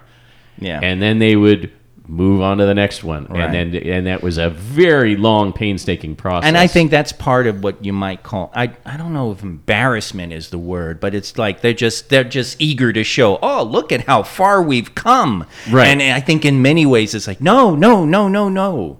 That you you don't want to actually push it like in that kind of direction. Yeah, and- yeah, because it did feel like in Legacy they really tried to push that. Oh, you yeah, know, like the way they did, like- photorealistic de aging, which Right. was Well- still a little uncanny valley. That was that was weird, but I'm Yeah. also talking like just how they interpreted, say, the light cycles, Right. In Legacy, That was fun. Versus, well, it, The, it, the sequence was fun, but visually not as fun. Yeah. Yeah. I, I just yeah, there were there were elements to it that it was it was not quite the same for me. So I, I love Jeff Bridges, right? So I'm I was just so happy to see him in, uh, performing in there anyway. Here's a but- question: When when the kid got zapped in, did he ever have to pee during that time? No, is it- are there No, it bathrooms? was a in- program. Yeah. Pro- It's a, he's a program now. He's not human anymore. well, yeah, and you also have to bear in mind that everything that happened inside the server was a split second in real time. because he comes out of the server back into his. Well, what if he His had to pee corporeal when body- he came in? Well, I'm just Well, then when he gets out, he then will probably yeah. have to He's pee. like, well, I should go use the restroom on my way out. But, but yeah, all of Yeah. that was hap- apparently As opposed happening. to somebody who, if he was getting zapped in, It's- would be like, "This is my time." And I will have you know that they went to the bar and they had drinks in Tron Legacy. So if they had drinks, if something goes in, something's got to come out. Where do they pee? law of conservation of mass. well, if they go to the bar, Don't then you maybe science me? Don't you? science. Don't you science? How dare you science me? Keep that science between your dirty lips. What You and your science mouth. took it as a dare compliment. Oh, You keep your science mouth shut. Speaking of dirty lips, let's do some red light, green light. Green light, such fun game to play. Doesn't matter what you say, they're gonna make this shit anyway. All right, I bring this meeting of Done Right Productions to order. It's been a while before since we've had some uh, new pitches to green light, so it is time to green light a new TV show. These are real pitches. One or more of them may be fake. Now you each get one green light because that's all we could afford. So one of these is your choice, and your choices are between Jumper, His Majesty's Dragon, Billy Summers, and the franchise. Here we go. We'll start with Jumper. Netflix is returning us to the Jumper universe, based on the book series by Stephen Gould about a young man capable of teleporting as he is chased by a secret society intent on killing him. The story will continue with Jessie Klein, who learns on her birthday she can teleport as well. Similar to the 2008 movie starring Hayden Christensen, the Netflix series will follow Jessie as she finds out who and what she is and the nefarious others similar to her. The series will be updated with new abilities and a new outlook dealing with issues of 2022 and beyond. Gould is writing and producing with Doug Lyman, who is also showrunning. Uh, Lyman directed the original film. Quote, We hope to take this story where it needed to go in the original movie. Netflix is excited to update the story with new blood and new direction, Lyman said in a recent interview with Hollywood Reporter. Another series based in the Jumper universe called Impulse was, reve- was released in 2018 on YouTube Premium to critical praise. So, what do you think of Jumper? when I first saw Jumper, I thought it was fun. It was- it was just all right. It wasn't anything that I thought would ever get a sequel. But uh, I'll watch it. Sounds interesting. I don't know what to tell you. It was okay. Uh, a similar thought pattern to Barry there. Like, was it Samuel L. Jackson's the Paladin? One of them. One Yeah. of them, yes. Yeah, it was okay. Like he kind of saved that movie, but yeah, it was okay. Um, I enjoyed the film. I felt like there was more to that universe that could be explored. So I'd be interested to see where they go with that. I wonder if they can jump to the moon. You would think so. Yeah. I mean, you couldn't breathe, but you, you know, you get a get a spacesuit. Well, jump to the talking moon. about new abilities, what if they can jump through like multiverses and stuff? that that would be interesting. That would grab my attention. I always love. I'm I'm the I'm the '80s Jeff to multiverses to you know what Ah. he is to time travel. Gotcha. So, so multiverses would get my interest. There, I ne- I I'll be honest. I haven't seen the movie.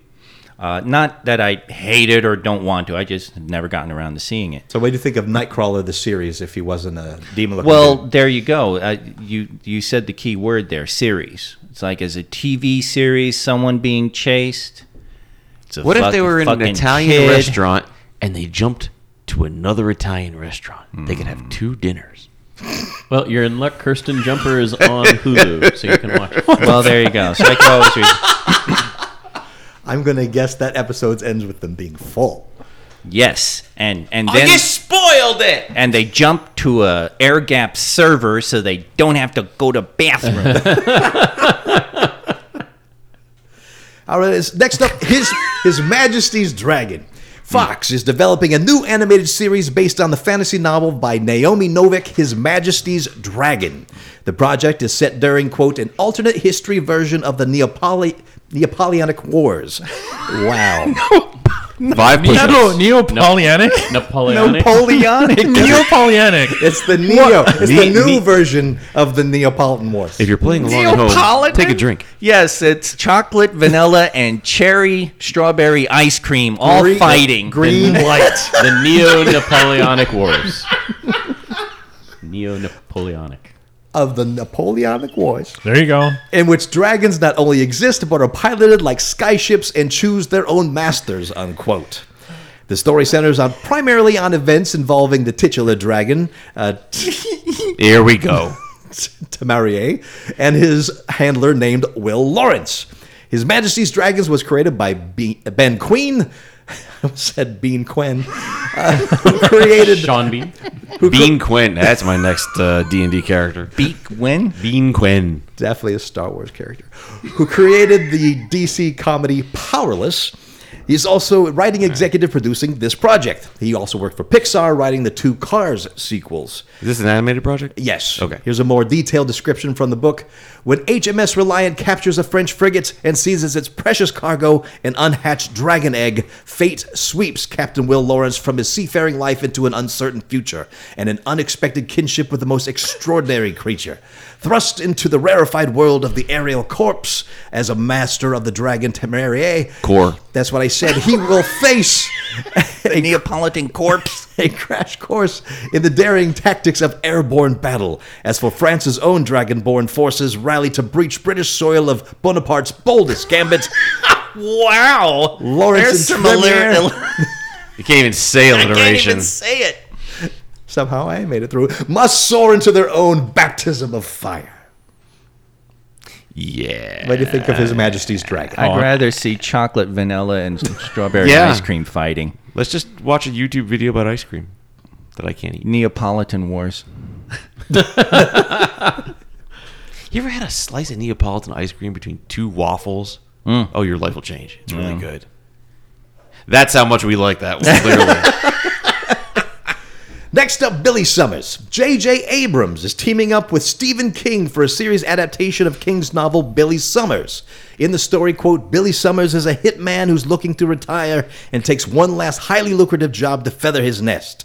The job requires him to embed himself in a quiet town where he prepe- pretends to be an aspiring writer. He sets up in an office with a direct view of where hitman Joel Allen will be delivered to face trial for shooting two men during a poker game. Allen has also committed enough murders on some high level mobsters to be scared the gunman will incriminate his former employers to lessen his sentence. Summers, a meticulous craftsman, becomes more and more cynical about the mobsters who've hired him, and his skepticism is well warranted as things go awry following the completion of the job. Unquote. Ed Zwick and Marshall Herkovitz will write and adapt with Zwick directing. The package will be shopped shortly to high end cable networks and streamers. What do you think of Billy Summers? yeah. Mob Hitman. Sure. Why not? Nah, seems like I've seen it before. Well, yeah, that, that one last That one lucrative last job, hit. you Didn't, know, uh, never been done before. Someone just did one like that where he where he's uh, he's like a Norwegian guy and he goes and Polar. yeah Yeah. Polar. Mad Mad Mickelson. Yeah. yeah That was wacky. that was that was actually pretty good but I like that plot better than what this sounds like yeah. And the twist in that one. yeah What a twist. And finally, the franchise. Armando Iannucci has been working on a pilot episode for The Franchise, the new series about the making of superhero movies that has been ordered at HBO. The series is a wry look at the world of superhero movies that follows, quote, a hopeful crew trapped inside the dysfunctional, nonsensical, joyous hellscape of franchise superhero movies. If and when they finally make the day, the question they must face is this Hollywood's new dawn or cinema's last stand? Is this a dream factory or a chemical plant? Unquote. okay. Iannucci will be executive producing the series, while Skyfall and 1917 Helmer Sam Mendes will direct the pilot. John Brown, who's a writer on Succession, is on board as showrunner, and Guardian columnist Marina Hyde is also screenwriting. Iannucci is the creator of the comedy shows Veep and Avenue 5. okay that's that's good pedigree Veep what- was good Except for the Avenue 5. I don't know what that is That's the uh, the The space luxury purp- cruiser thing. Yeah. Worst people in the world on a starship that. oh it's and a Josh cruise ship. Gad Yeah. oh pfft, Boo. Yeah, uh, it's, So, what do you think of the franchise? Actually, I'm interested. I'm I'm very interested. In fact, uh, I'm too interested, and Yeah, and I'll, yeah. I'll explain that for the reasons in the second half of this segment. All right, so there you go. The franchise, Billy Summers, His Majesty's Dragon, and Jumper. You have to green light one of them. Where do you put your green light, Matt? Those are all bad. Ju- jumper. Why? Because the no reason. Just Fuck. I hate, I hate those all. Just I hate say them the, all. it's the one you thought was the least offensive. I hate don't them know. all. Jumper. Hopefully Samuel Jackson makes a. Oh no, did he? Wait, did he get killed in? No, he he was alive at the end of the film. But did he change or? You see the error of his ways. What? No. Oh, so maybe he'll make a uh, he'll make a cameo as an older paladin. Abandoned so in they- a cave on a cliff that that he was going to be able to get out of. So vengeance. He's like yeah, could be. eating away at him. Okay. Jumper. Only God should have this power. yes. Jumper. Vlog, Uh, I'm gonna go with that last one. What was it? franchise. Yeah, I would like to see that. I think that might be funny. I would give that a chance. Jeff. Um, I'm going to also go with Jumper just because I would like to see that universe explored more. K. Well, exploring Jumper would be an interesting idea. Billy Summers actually. I like stories, you know, that talk about writers and stuff. So that actually, uh, th- that whole pitch, that's the thing that caught my attention. He's pretending to be a writer. That was that was like, what's all that about? That's kind of It was based on a novel by Stephen King. It makes sense. yeah. Oh yeah, very much so. And then, uh, ugh, what was the third one? Wait a minute. His Majesty's Dragon? Oh yes, no, not. I, I just that Napoleonic stuff. The I'd m- Neopoleonic. yeah, I'd much rather watch Ice Cream Fight than uh, Neo Napoleonic. yeah. Telling you, ice So- cream slab, two Yeah. waffles. No, hey, that's- awesome. Yes, gotta eat it quick. Yeah, totally, uh, and and get brain freeze. you don't get brain freeze. So, But, But you- the well, warm what if waffle. you make the waffles ahead of time and let them cool down to room No. temperature before you No, put the ice no, cream in? no, no. That is Christ. not how it's done. Why did I It needs to be the hot waffles. no. What? Yes. What? No. There is no no. There is just yes. there is no no. I don't know. There's a big no. No, not. from It's it's a this thing mouth. I used to get at the Jersey Only Shore. yes. It was a treat. It was wonderful. There From is no someone no. whose face is stuffed with celery, I say no. Yeah. Uh, where's the celery? Anyway, my never point seen you eat a is vegetable. my point is there was a point? Ah. I like franchise. I like that idea. I think it would be funny, just the and the whole examination of just you know I like stories about Hollywood anyway, and that sounds like a hilarious take on it. So yeah, I'd vote franchise. All right. So that's two for Jumper, two for franchise. That means we're greenlighting two this week. Well, you didn't vote. I don't vote. Well, you do when there's a tiebreaker necessary. Since when? Since when? Since when? I mean, it's been a while, but, but usually there's more of us when we're doing red light, green light. Maybe if he has a really strong opinion about one or the other, but eh. Doesn't sound like he has an opinion on any of these. I used to do that when we didn't have fake ones in there. I didn't I already know which one was Oh. fake before he gamified That's this. true. If one was called The that's Adventures true. of Celery, he So I would will probably grant you dab that. Uh-huh. red So like yeah, that one. four years ago. Yeah. maybe I I'll did. grant you that one. So, which of these do you think are fake, Matt? Uh, the ne- Neapolitan. yes, The ice cream one. The ice cream one. That one is fake. That one is fake. The- His Majesty's Dragon. Yes, All right. there you go. Barry, what do you think's fake? Uh, I think Jumper's fake. I don't think that movie warranted a sequel of any kind. Jeff, what do you think's fake? I disagree with Barry about the movie not deserving a sequel, but I agree with him that I think it's fake because I have said on this show before that I enjoyed that movie and I thought it was a critically under underrated film. So So you think someone's I think ta- taking that? I and- think somebody dangled in listened front of to you? a past episode and goes, "Ooh, 80s will vote for this." So You think someone went and did a deep dive on old red light, green lights? Just to I'm not fuck saying with you? deep dive, but they probably just remembered that I mentioned it on a podcast episode previously. so The Jeff Show, everybody. I don't remember what I had for breakfast. that's well, that's that's a theme with a lot of Yes, these. They yes, target one of yes. us to say, "Okay, this is something I remember so and so saying." So here's a pitch based on that. Uh, I'm going to stick with my. I think it's Jumper. I think Jumper is fake. Kay, what do you think's fake? I, I think Jeff is right in terms of people tailoring uh, their pitches, Yeah. uh, you know, giving us those softballs. That's why I think franchise is fake because I think that's uh, the most appealing idea here and uh, the, actually the the funner one. So I think that's the one that's uh, a word faker now. than a three and a half dollar bill. The fake one was sent to us this week by the one and only Pat Spurl. And it is Jumper. Jumper is the fake pitch this week. Ah, told you so. Shit. And that means that His Majesty's Dragon, Billy Summers, and the franchise are all in some form of development. Well, I'm happy. Do you have something to say to him? Uh, I. the only thing I was gonna say is I also thought the other three pitches sounded just terrible enough that they had to be actual things in development, uh, especially with the dumpster fire that is uh, Warner uh, Discovery Warner right now. Because one of those was on HBO Max, right? Uh, Old was. old, yeah. No, uh,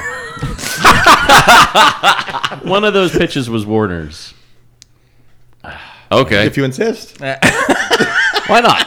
Something streaming anyway. Anyway, Ice cream. And if you have a pitch to send to us, write to us. Comments at geekshockpodcast.com. Put pitches, bitches in the subject line, and then give us the pitch, and maybe it'll make it into red light, green light. What's uh, your Neapolitan? Oh, fuck's sake. wow, dude. Neo Napoleonic. Neapolitan. No, Neapolitan. Uh, Neo Napoleonic. A- a- and Just make go. sure Hurry up. to make sure to grab a hold of some idea that Jeff has because that's apparently the winner. well, it's the Jeff show, so. It's Jeff Show. Well, I mean, it had to get to me eventually. But it's when got Dad's not they've here. got they've cut tailored pitches to each Yes. one of you. It was just a matter of time. I'm actually happy because I like franchise, so I, I like that as a concept. I think that would be cool. And that was the one, wasn't it? It was Yeah, a that was the- superhero franchise right. on HBO Max. I thought that was. That's No, Oh, I how thought that you- was on Fox. Oh, is it Fox? Yes. Oh Whatever. well, Anyways, can't win them Yeah. ever. Apparently, And I want to thank all our listeners for listening in, but especially our Kofi members. If you want to learn more about our Kofi support and the different tier rewards along the way, go to ko-fi.com slash geekshock. And I want to p- shout out our tier two members, John B., Mike M., Mama Ninja Scoop, Heidi Johnson, David Highbrier, Scoop Bucky, Aaron Esquire, and Minty Scoop. And of course, our tier four members, King Vol, Deb T, David Ferrari, Tommy Gumby, and our tier five members, Leon Mitt, Jeff Harris, Jake Godbold, Ozzy Matt, Mad Martron, and Glemley. And of course, once again, thank you, King Vald, for your additional one off this week. yeah, King Vault, we you go. are the best. Oh A special thank you to our theme song creator, Sam Heffernan. You can find his music at SWH Music on Spotify, SoundCloud, YouTube, and Twitch. A grona. he just put some new stuff out too. Yeah. And our red light, green light theme writer is Justin Nozick, aka Froyog Soft Serve. You can find his music at theplaguephysicians.bandcamp.com. And of course, to you, dear listener. And don't forget, join us at Amazing Las Vegas Comic Con September 16th to the 18th this weekend at booth 510. Chance to win some friggin' awesome prizes. Oh, I know. I've gonna- seen them. It's crazy. It's Right. crazy. Prize is not guaranteed. To be I, awesome. I, I oh just, no, they're awesome. No, they are I'm looking at awesome. the stack over there. They're this awesome. is so awesome. I'm terrified Todd's going to get a big head over this.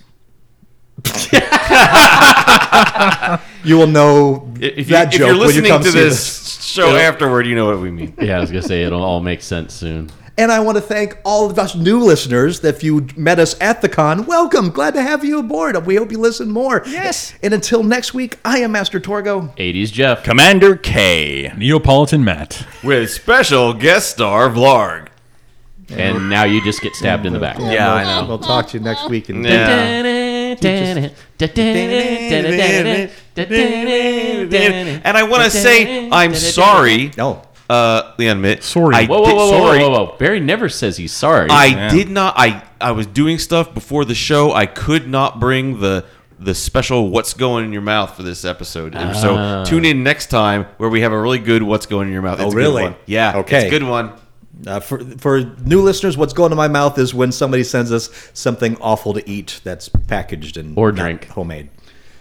And thank you, JR. JR, JK. I, JR. Really, dude? Dude, look at this. Look at this font. That's Okay, that does clearly kind of an R. look like a K. I, I Because always, there's a K right next to it. yes, I always think of Conkle. Uh, JR Conkle, you sent us some complimentary uh, editions of your latest novel, The Crumbling City. Fun. From, uh, from your Citadel of the Fallen series. Uh, I Kirsten just likes it because there's a hot succubus on the front cover. There you go. He's gonna take it to the That's bathroom right. with him. You know, you may need to send him another copy. That I one's don't gonna get need a sticky. bathroom. I live on a server. It's his time. It's his time down there. That's right. You my leave time, me my alone. time in here. Dude, we love your work. Thank you for sending us those. You keep on trucking, you crazy novelist dude. Um, Yeah, but it, it's it just- doesn't have any pictures, so it's gonna take Kirsten a while. That's okay. It's still my time. And it's Barry. time. If you're into fantasy, there. check out J.R. Kunkel's Citi- Citadel of the Fallen series. Fantastic. Fantastic. Yes. I think it's Fate of the Fallen, Citadel of the Fallen is Is the first book. is the first book. Yeah. Yeah. so I, you know what? It, I, you really should just just name your series after the first book. Case in point, Song of Ice and Fire, Game of Thrones. Yeah. it, it's exactly what the series is. It's Game of Thrones. You know, foundation. Hmm. It's foundation. Yep. Yep. You know, Wheel of Time, Eye of the World. Should have been just called Eye of the World. It should just be called. Ugh, it, it should be Whe- Wheel of Time. Actually, I you know I, they I- should call that first book Wheel of Time. That's what they should have. Yeah, done. they called it Eye of the World. See, I know. you fucked it up the other way. yeah. I I just. Uh, Shouldn't I- be called Lord of the Rings. Should have just called Fellowship of the Ring. Yeah. Well, it was Lord of the Rings Oh, that's because right, it 'cause was they a split it novel. up. That's right. Then One they long split novel. it. Yeah. That was a bad And he example. was pissed when they did Return of the King because he's like, "Oh, just tell them how it ends." so, Should have called it The Dark Tower from the beginning. The Dark Tower. did they call it the Dark Tower? No, the last book is called The Dark Tower. What's the first book? Song of Ice and Fire. Wow! wow! Todd, The Horus Heresy, waste of time. was that the first novel? Waste of time. That should be. The first book was called Gunslinger. Yeah. oh, the Gunslinger. Yeah. Yeah, you definitely should have called. Oh. See what? Are, what are people thinking? What is marketing thinking? yeah, Barry.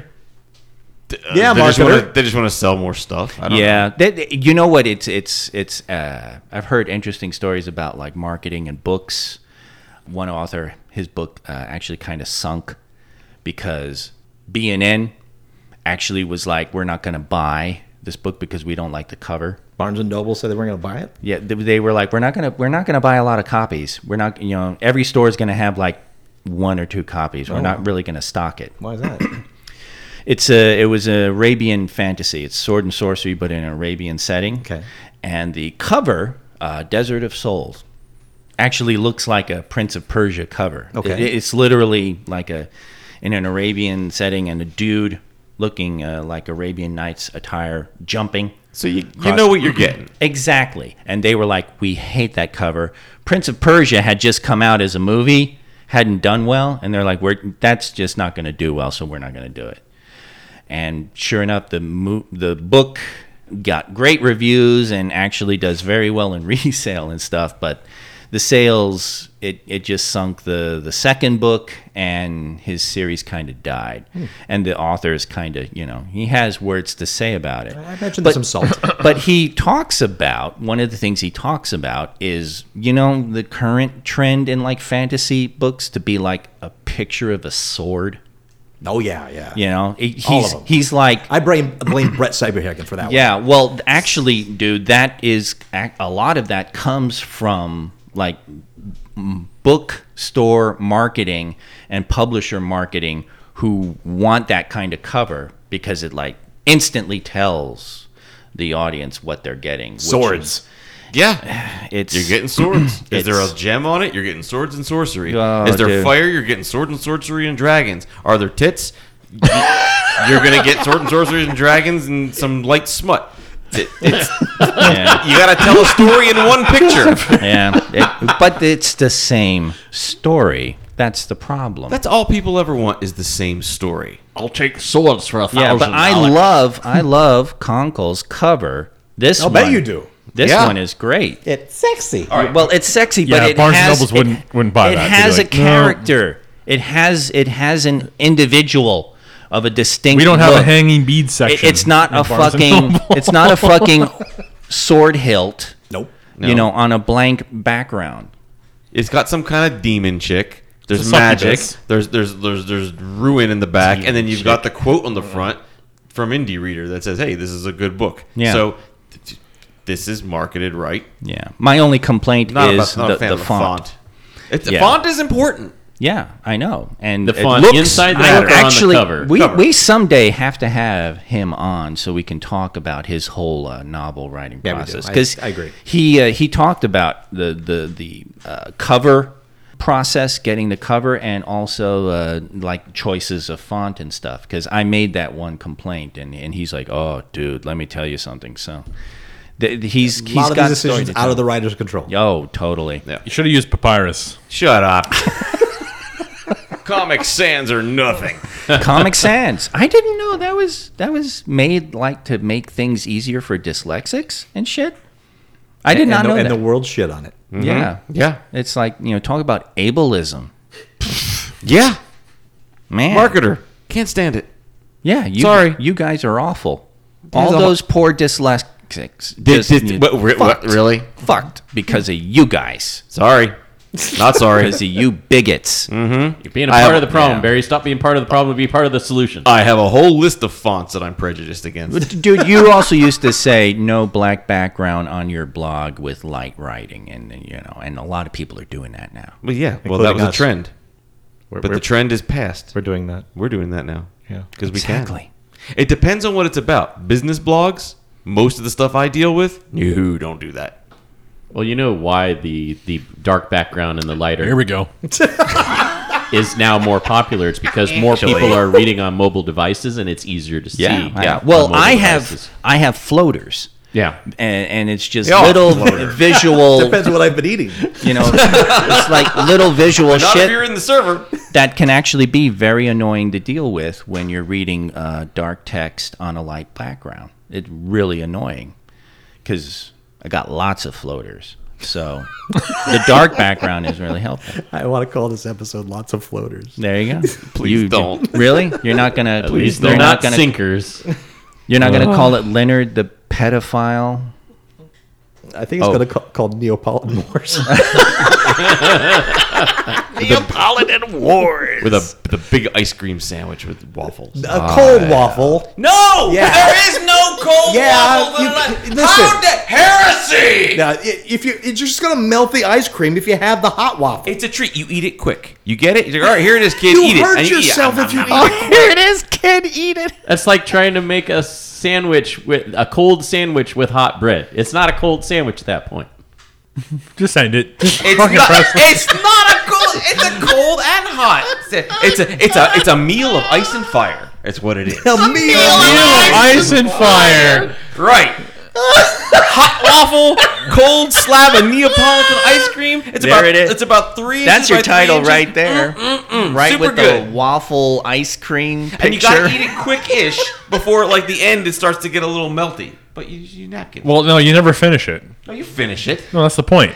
And Meal you- of ice and fire. You and never uh, finish it. Ah, and That's the or- other thing. Or, or Matt, you get killed while you're about to take your first bite. you know, nah. That wasn't my memory. But the thing is, Todd, if you eat enough of those, your meal of ice and fire eventually becomes a Game of Thrones. Well, it certainly ends with some floaters. now I can't eat it now because my ice cream thing. You don't have your pill. I can eat my milk pills. Hence, hence his Game of Thrones. But I would take a couple pills to eat that again at the Jersey Shore because that was my time, my time, in here. Yeah.